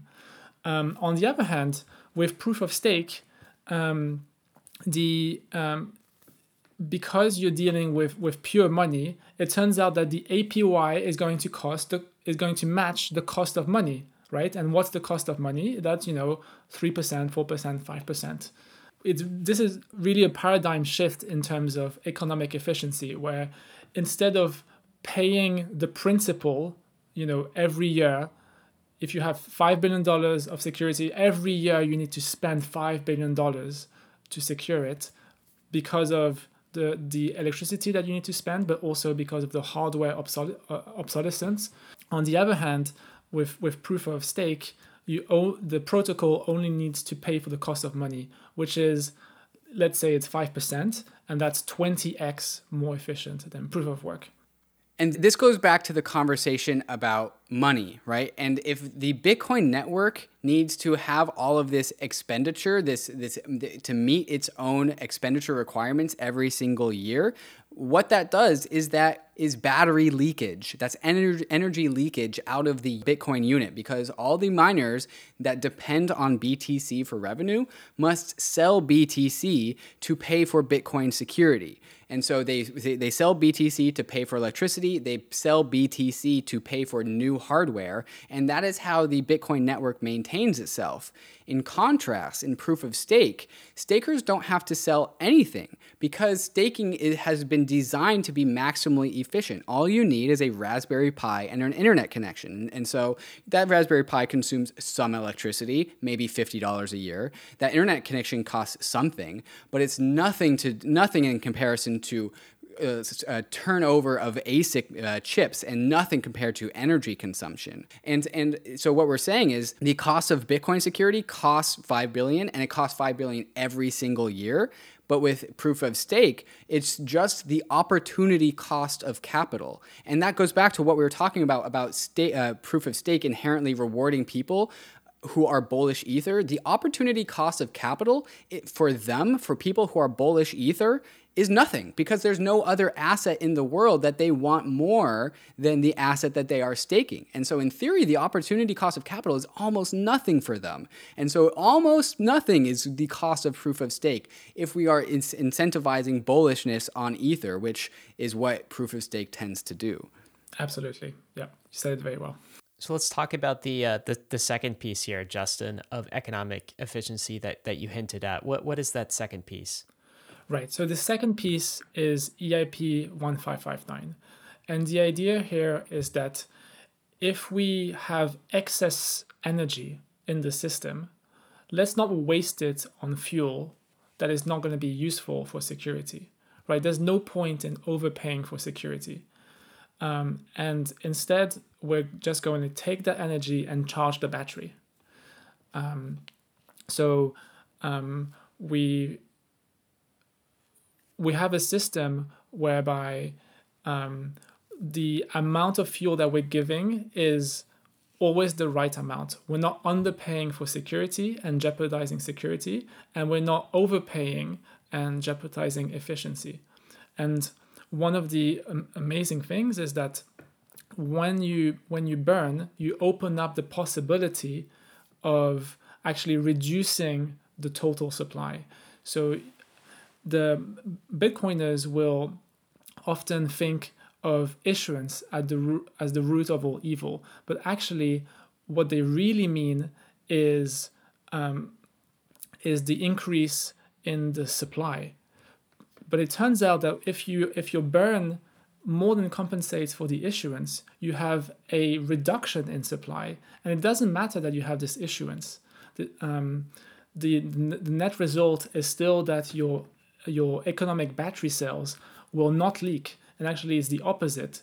They might um, you know get charged over time as the burn is able to overcompensate for the issuance. When I wrote my article on EIP 1559, I think back in like 2019, the way that I described EIP 1559 is that the Ethereum protocol is issuing a stock buyback every time a transaction is made, right? That burning is Ethereum, the protocol, buying back its own Ether. And this is Ethereum, the protocol, being a persistent buying pressure on Ether. And going back to the very beginning of this podcast, we talked about the way that you charge a monetary unit is by buying it. And Bitcoin is, is a charged monetary unit because everyone is buying it right now. But if Ethereum, the protocol, is the net buyer, is a persistent net buyer of all Ether, that tracks the GDP of the Ethereum economy. And so there's, always a buyer for Ether, and it's Ethereum, the protocol, under an EIP 1559 paradigm. And so anytime there's excess energy, anytime the sun is so incredibly bright that the solar panel is picking up that energy and it's too much to use right now because we don't need it, the truck is already moving up the hill, towing its load at a steady clock of 60 miles an hour. We don't want to go any faster, we don't want to go any slower. So let's capture that energy and put it into the battery, put it back into the system. And that system is Ether, the asset. Absolutely, yeah. Um, and if you look at the net difference between you know what we're expending today in transaction fees and which which goes towards basically you know buying um, GPUs and paying for the electricity bills you know it's on the order of you know 10 10,000 ETH per day. Um, and you know once we we start burning that you know where the, the the net difference is going to be twice that right? We're going to go from plus 10,000 to to minus, uh, 10,000 so that's kind of a net you know uh, 20 20,000 and when when you um, when you look at current prices and you also take into account the the efficiency gains um, from from removing proof of work um, after the merge, we're looking at you know 13 billion dollars per year roughly of, of buy pressure relative to what we have today. So just to put that into perspective, it's um, it's greater than burning all the ETH locked in DeFi every single year. It's also the equivalent of buying all the ETH in the deposit contract and the and grayscale combined every single year. So it's a it's a kind of a tsunami um, of it's a it's a huge shockwave in terms of um, the delta between what we have today, which is a, a huge amount of sell pressure, um, relative to what we'll have in the future, which is a, bu- a buy pressure. Now, the reason why um, I'm, I'm relatively confident that we're actually going to have a net buy pressure is because you can just look at the, the transactions uh, today. It turns out that if you annualize over over you know the 365 days, if you take a moving average, um, where um, we have 6,000 ether per day in transaction fees, so you can make an assumption that some some fraction of that is going to get burnt. Let's say 70%. When you compare that to the to the issuance, that's actually m- more than twice what you need in order to to negate the, the issuance. So yeah, I'm relatively confident that um, in the future we will enter this ultrasound state where the total amount of ETH in circulation will go down over time. This is uh, almost the, the, the climax of the entire episode. Um, you mentioned this term ultrasound money. Of course, Bitcoin uh, has famously called itself you sound to money. But what you're referring to with ultrasound money is, is something even the the next level above Bitcoin, something that has maybe negative issuance per year. I want to go to something that just is underappreciated in Ethereum. And I just want to make this statement, and then we'll talk about um, ultrasound money. And that's this I think ETH, the asset, is the single most unappreciated thing in the Ethereum ecosystem. Like everything that you're talking about, people forget that Ether is a cryptocurrency. Uh, they're very excited about Ethereum, the network, and you'll get people who say things like, I'm bullish Ethereum, the network, but I'm not bullish on ETH.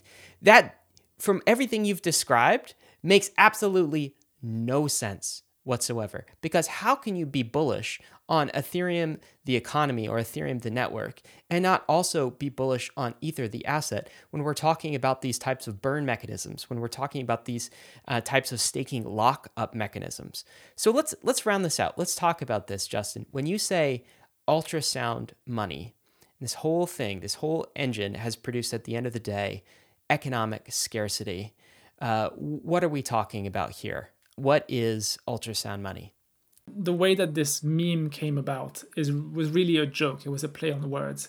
The idea was that if Bitcoin is sound money and it has cap supply, then if you have a decreasing supply, you must be ultrasound, right? And you know you can use the the the bat emoji to kind of represent the ultrasounds that come uh, from from bats. But um, you know it, it turns out that this this meme is is much much much deeper right? So one of the aspects that we've talked about at length is that um, economic security on Ethereum is much much higher than Bitcoin, and that contributes to this ultra soundness. Um, and and you know that contributes, for example, towards um, Ethereum becoming this Schelling point for a, a, a global um, world internet um, currency. I guess the other aspect is that Ethereum once we have EIP 1559 is uh, an income generating uh, asset. So you can think of of it in terms of, of profit and uh, P, P, P, PE ratios. So, you know, if you if we say that we have roughly 100 million ether and we're burning a million ether every year, well, that's kind of a P to PE ratio of of of 100. So, you know, Ethereum is in this really um, advantageous position where it can do multiple things at the same time. On the one hand, it can act like a stock, you know, with a PE ratio of let's say 100, and it can also act as kind of a, a store value with this um, magic meme energy um, stored within it. Um, and you know these things are are are complementary, right? So the fact that we now have money that behaves like a stock with a PE ratio makes it more amenable to become a store of value because it, it, it makes the Schelling points even more potent. I want to rehash what you said a, a minute ago because I want to make sure that it lands with the listeners. Once we integrate all of the research and development that has gone on from the Ethereum researchers about crypto economic system design, once we improve our engine from proof of work to proof of stake, it's much more efficient. We don't need to put as much fuel into it, which means we, we need to sell less ETH to achieve the same result, which is keeping the ETH battery charged. So we, we uh, go from having to issue you know two ETH per block to much much less than that, 0.1 ETH per block. We bring the issuance down, and so therefore Ether becomes much harder. Then we add an EIP 1559, which captures so much of the energy of the Ethereum economy and turns that into net buying pressure of Ether, the asset, by Ethereum. And as a result of all of these efficiencies that we've talked about, we get to have, as an Ethereum ecosystem, a net buyer of Ether that is equivalent to the amount of Ether that is in Grayscale and the deposit contract combined every single year, reoccurring, a new one of those every single year. And, and, and an additional metaphor is all of the ETH locked in DeFi that we like obsess over on DeFi Pulse. The I, I don't know what number of millions of ETH is locked in DeFi or the, the it's 42 billion dollars. We get that net buying pressure every single year. It's recyclable. That buying pressure is recyclable. And so this happens every single year after year after year. And this is where the sustainability of both Ether the asset and Ethereum the economy comes from is because we have created ultra sound money because we have designed the system in the best possible way. And this is why Ryan is so upset that people don't understand this. It's because it's Yeah, the don't get it's it. the most underappreciated asset of all time. It's absolutely understand. crazy. I mean, there there are some some some questions though. Like, is this fee burn really sustainable? And this is a valid question to ask ourselves. So, for example, what if the price of ETH increases? Right? Does it mean that because people are denominating their transaction fees in US dollar, does it mean that the total amount of ETH that is going to be burnt is going to reduce as the price of ETH increases? Well, it turns out that um, that's not the case. So you can look at it from an empirical evidence standpoint. So from Genesis to now, the, the price of ETH has grown a thousand x, actually two thousand x, from one dollar to two thousand dollars. And over that time, the amount of transaction fees has gone nothing but up. And so you can ask yourself, what are what is the possible explanation for the fact that the total amount of ETH in transaction fees goes up despite the price of ETH going up? And one possible explanation is that as the price of ETH increases, that's highly correlated with user demand, right? The price of ETH increases, you have lots of fresh blood coming in, new users. And so that puts more pressure on, on the fee market, and that compensates for the fact that the price of ETH has been increasing. I guess another um, exp- possible explanation is that ETH is used as economic bandwidth in this economy.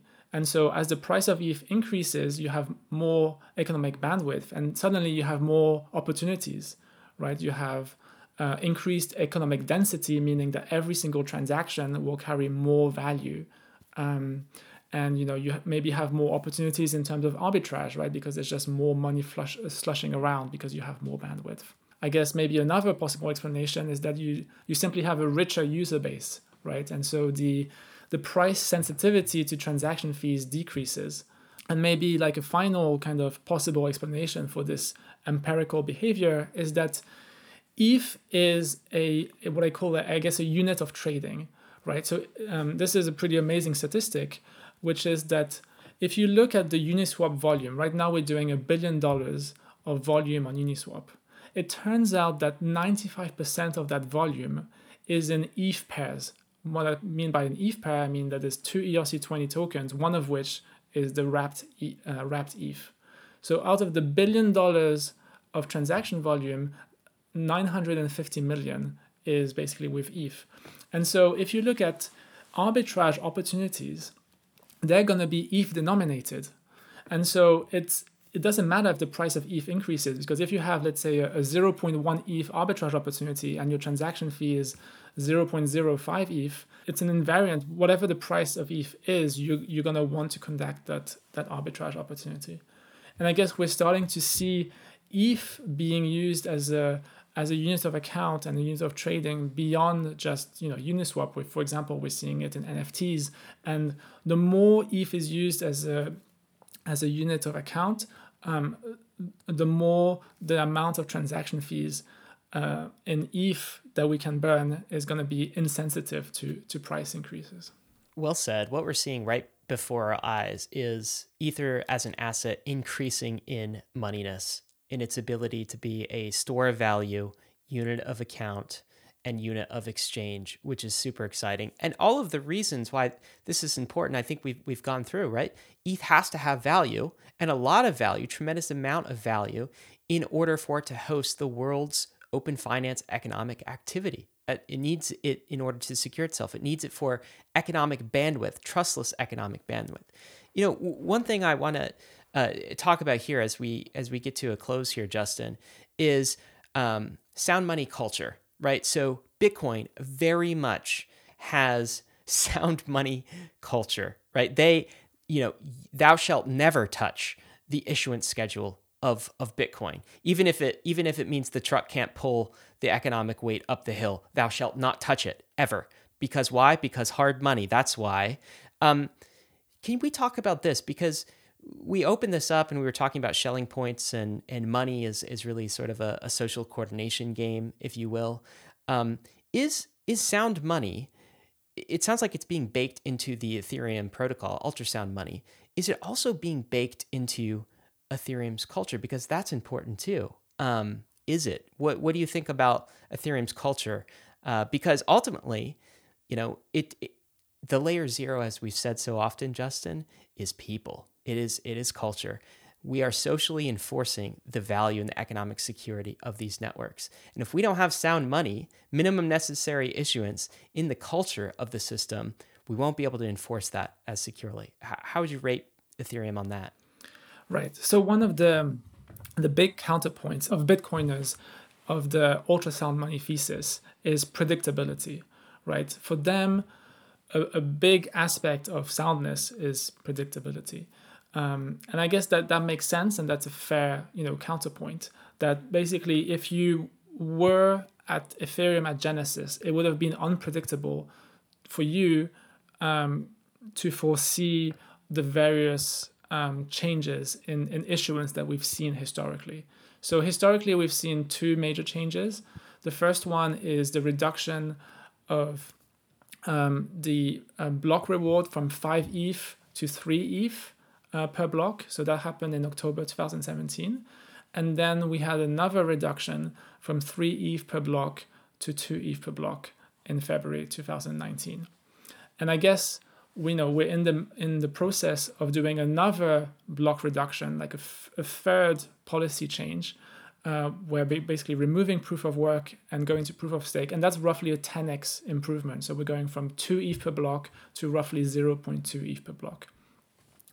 Now, um, you could you could you know ask yourself, is this isn't this bad? You know, we've lost uh, predictability, and what what I'd say to this is that, as you say we have layer zero predictability, right? The community predictably only goes in one single direction, which is hardening, right? So every time we make a, a, a policy um, change, we're hardening.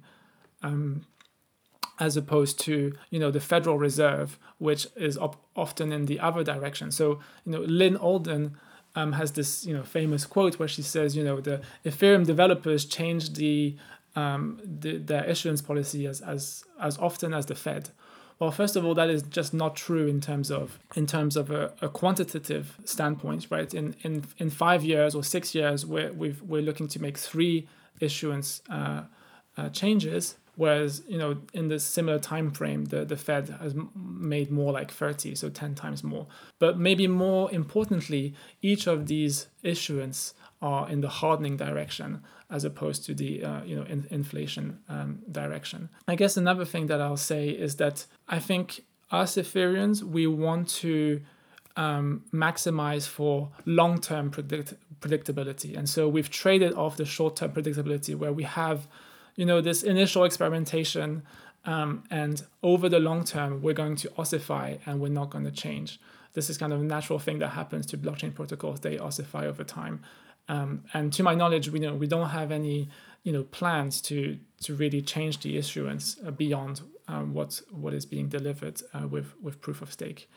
On the other hand, Bitcoin talks about predictability, but actually it's it has you know skeletons in the closet, right? So it's optimizing for short-term predictability, but because it doesn't have sustainability, you know, relative to security, it, it's actually um, not optimizing for long-term predictability.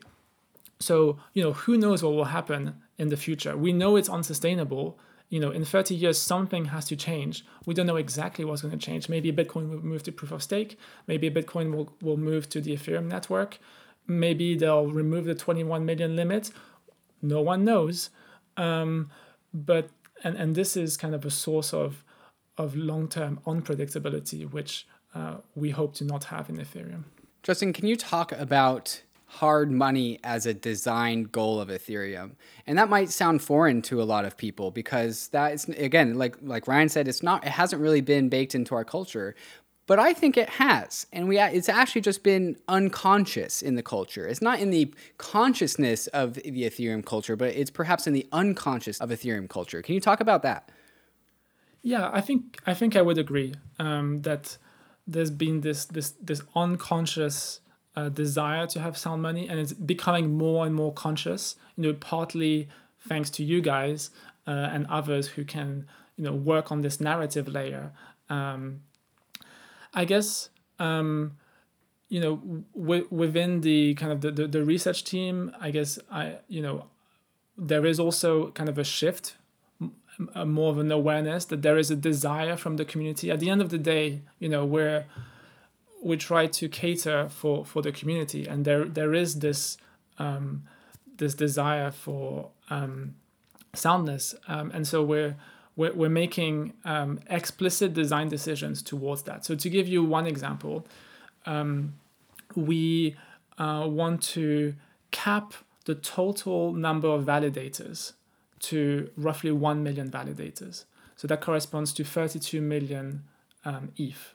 And that will basically also cap the amount of issuance um, that we that the uh, proof of stake system can can do. So we, we, we kind of estimate that 1 million validators is more than enough security. There's no need to overpay, so we just cap it.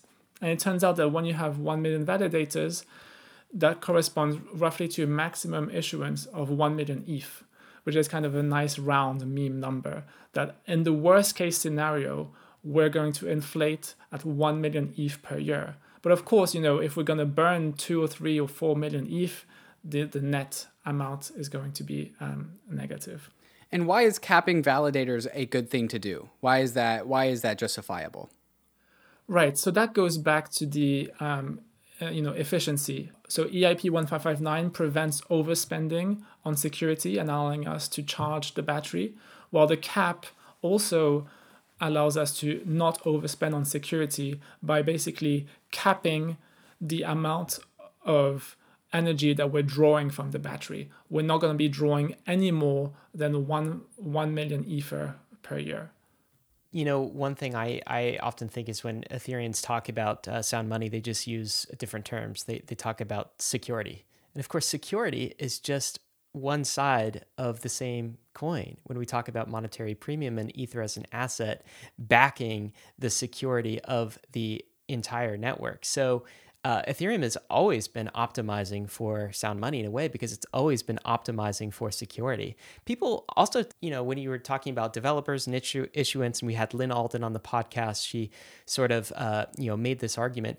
I think people overestimate the ability for developers to just like Fed chair a change to issuance inside of the protocol. At the end of the day, the Ethereum network and the layer zero is minimum necessary issuance. And so if anybody, I'm, I'm sure you would agree, Justin, uh, you know, on the Ethereum dev side of things or research side of things, tried to put in some sort of issuance change where, you know, funds were going to, Ether issuance was going to a separate uh, deposit to be used for, you know, who knows what, the community would reject that, right? So at the end of the day, this is backed by the same mechanism that Bitcoin is backed by, which is this, which is this layer zero. You know, Justin, maybe we could kind of sum up what this means. Uh, ultrasound money. This is kind of the the sister episode, as we as we said in the intro, to the bull case for for crypto economics. I feel like this episode has been almost the bull case for Ether, the asset. Sum this up for us. What does this mean? What are some of the the takeaways for crypto natives and people who are interested in in these technologies? Yeah. So um, I mean, I kind of see it as the the bull case of Ethereum economics as a whole, and that includes many different aspects. You know, one is being able to secure the blockchain. Um, right, we have this crypto economic system. The economic part is kind of a necessary evil. Um, it would be great if we could do it purely with cryptography, but you know we need economics. So let's make sure that the economics is as robust as we can get it.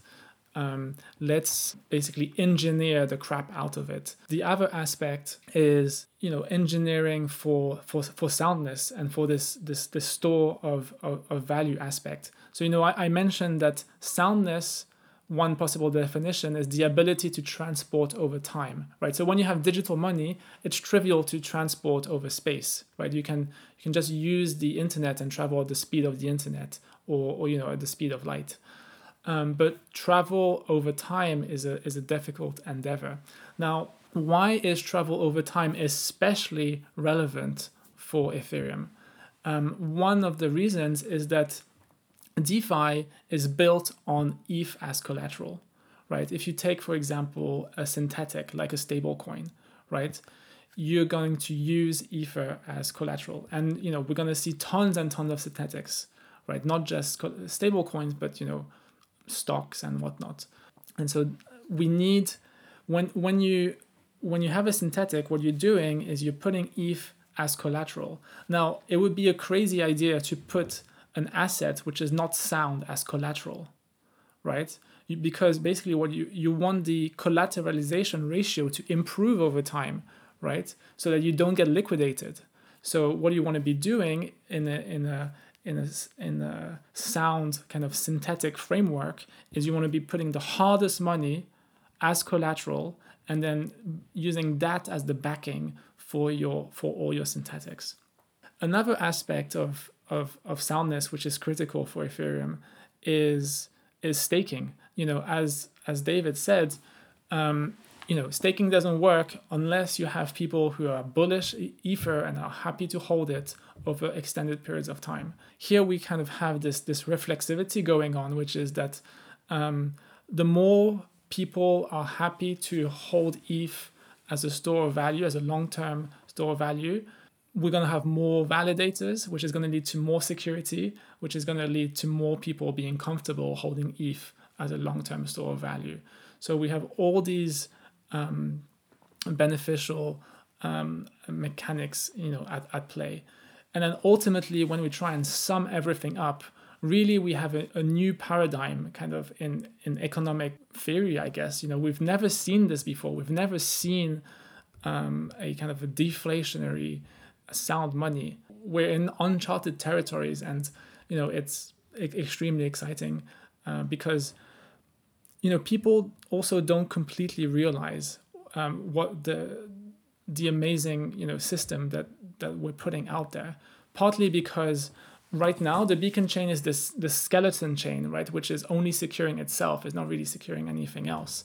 But once everything comes together, which is a process which will take you know um, about a year or a year and a half. So the rough roadmap is this year in in one of the the hard forks. I think is the London hard fork.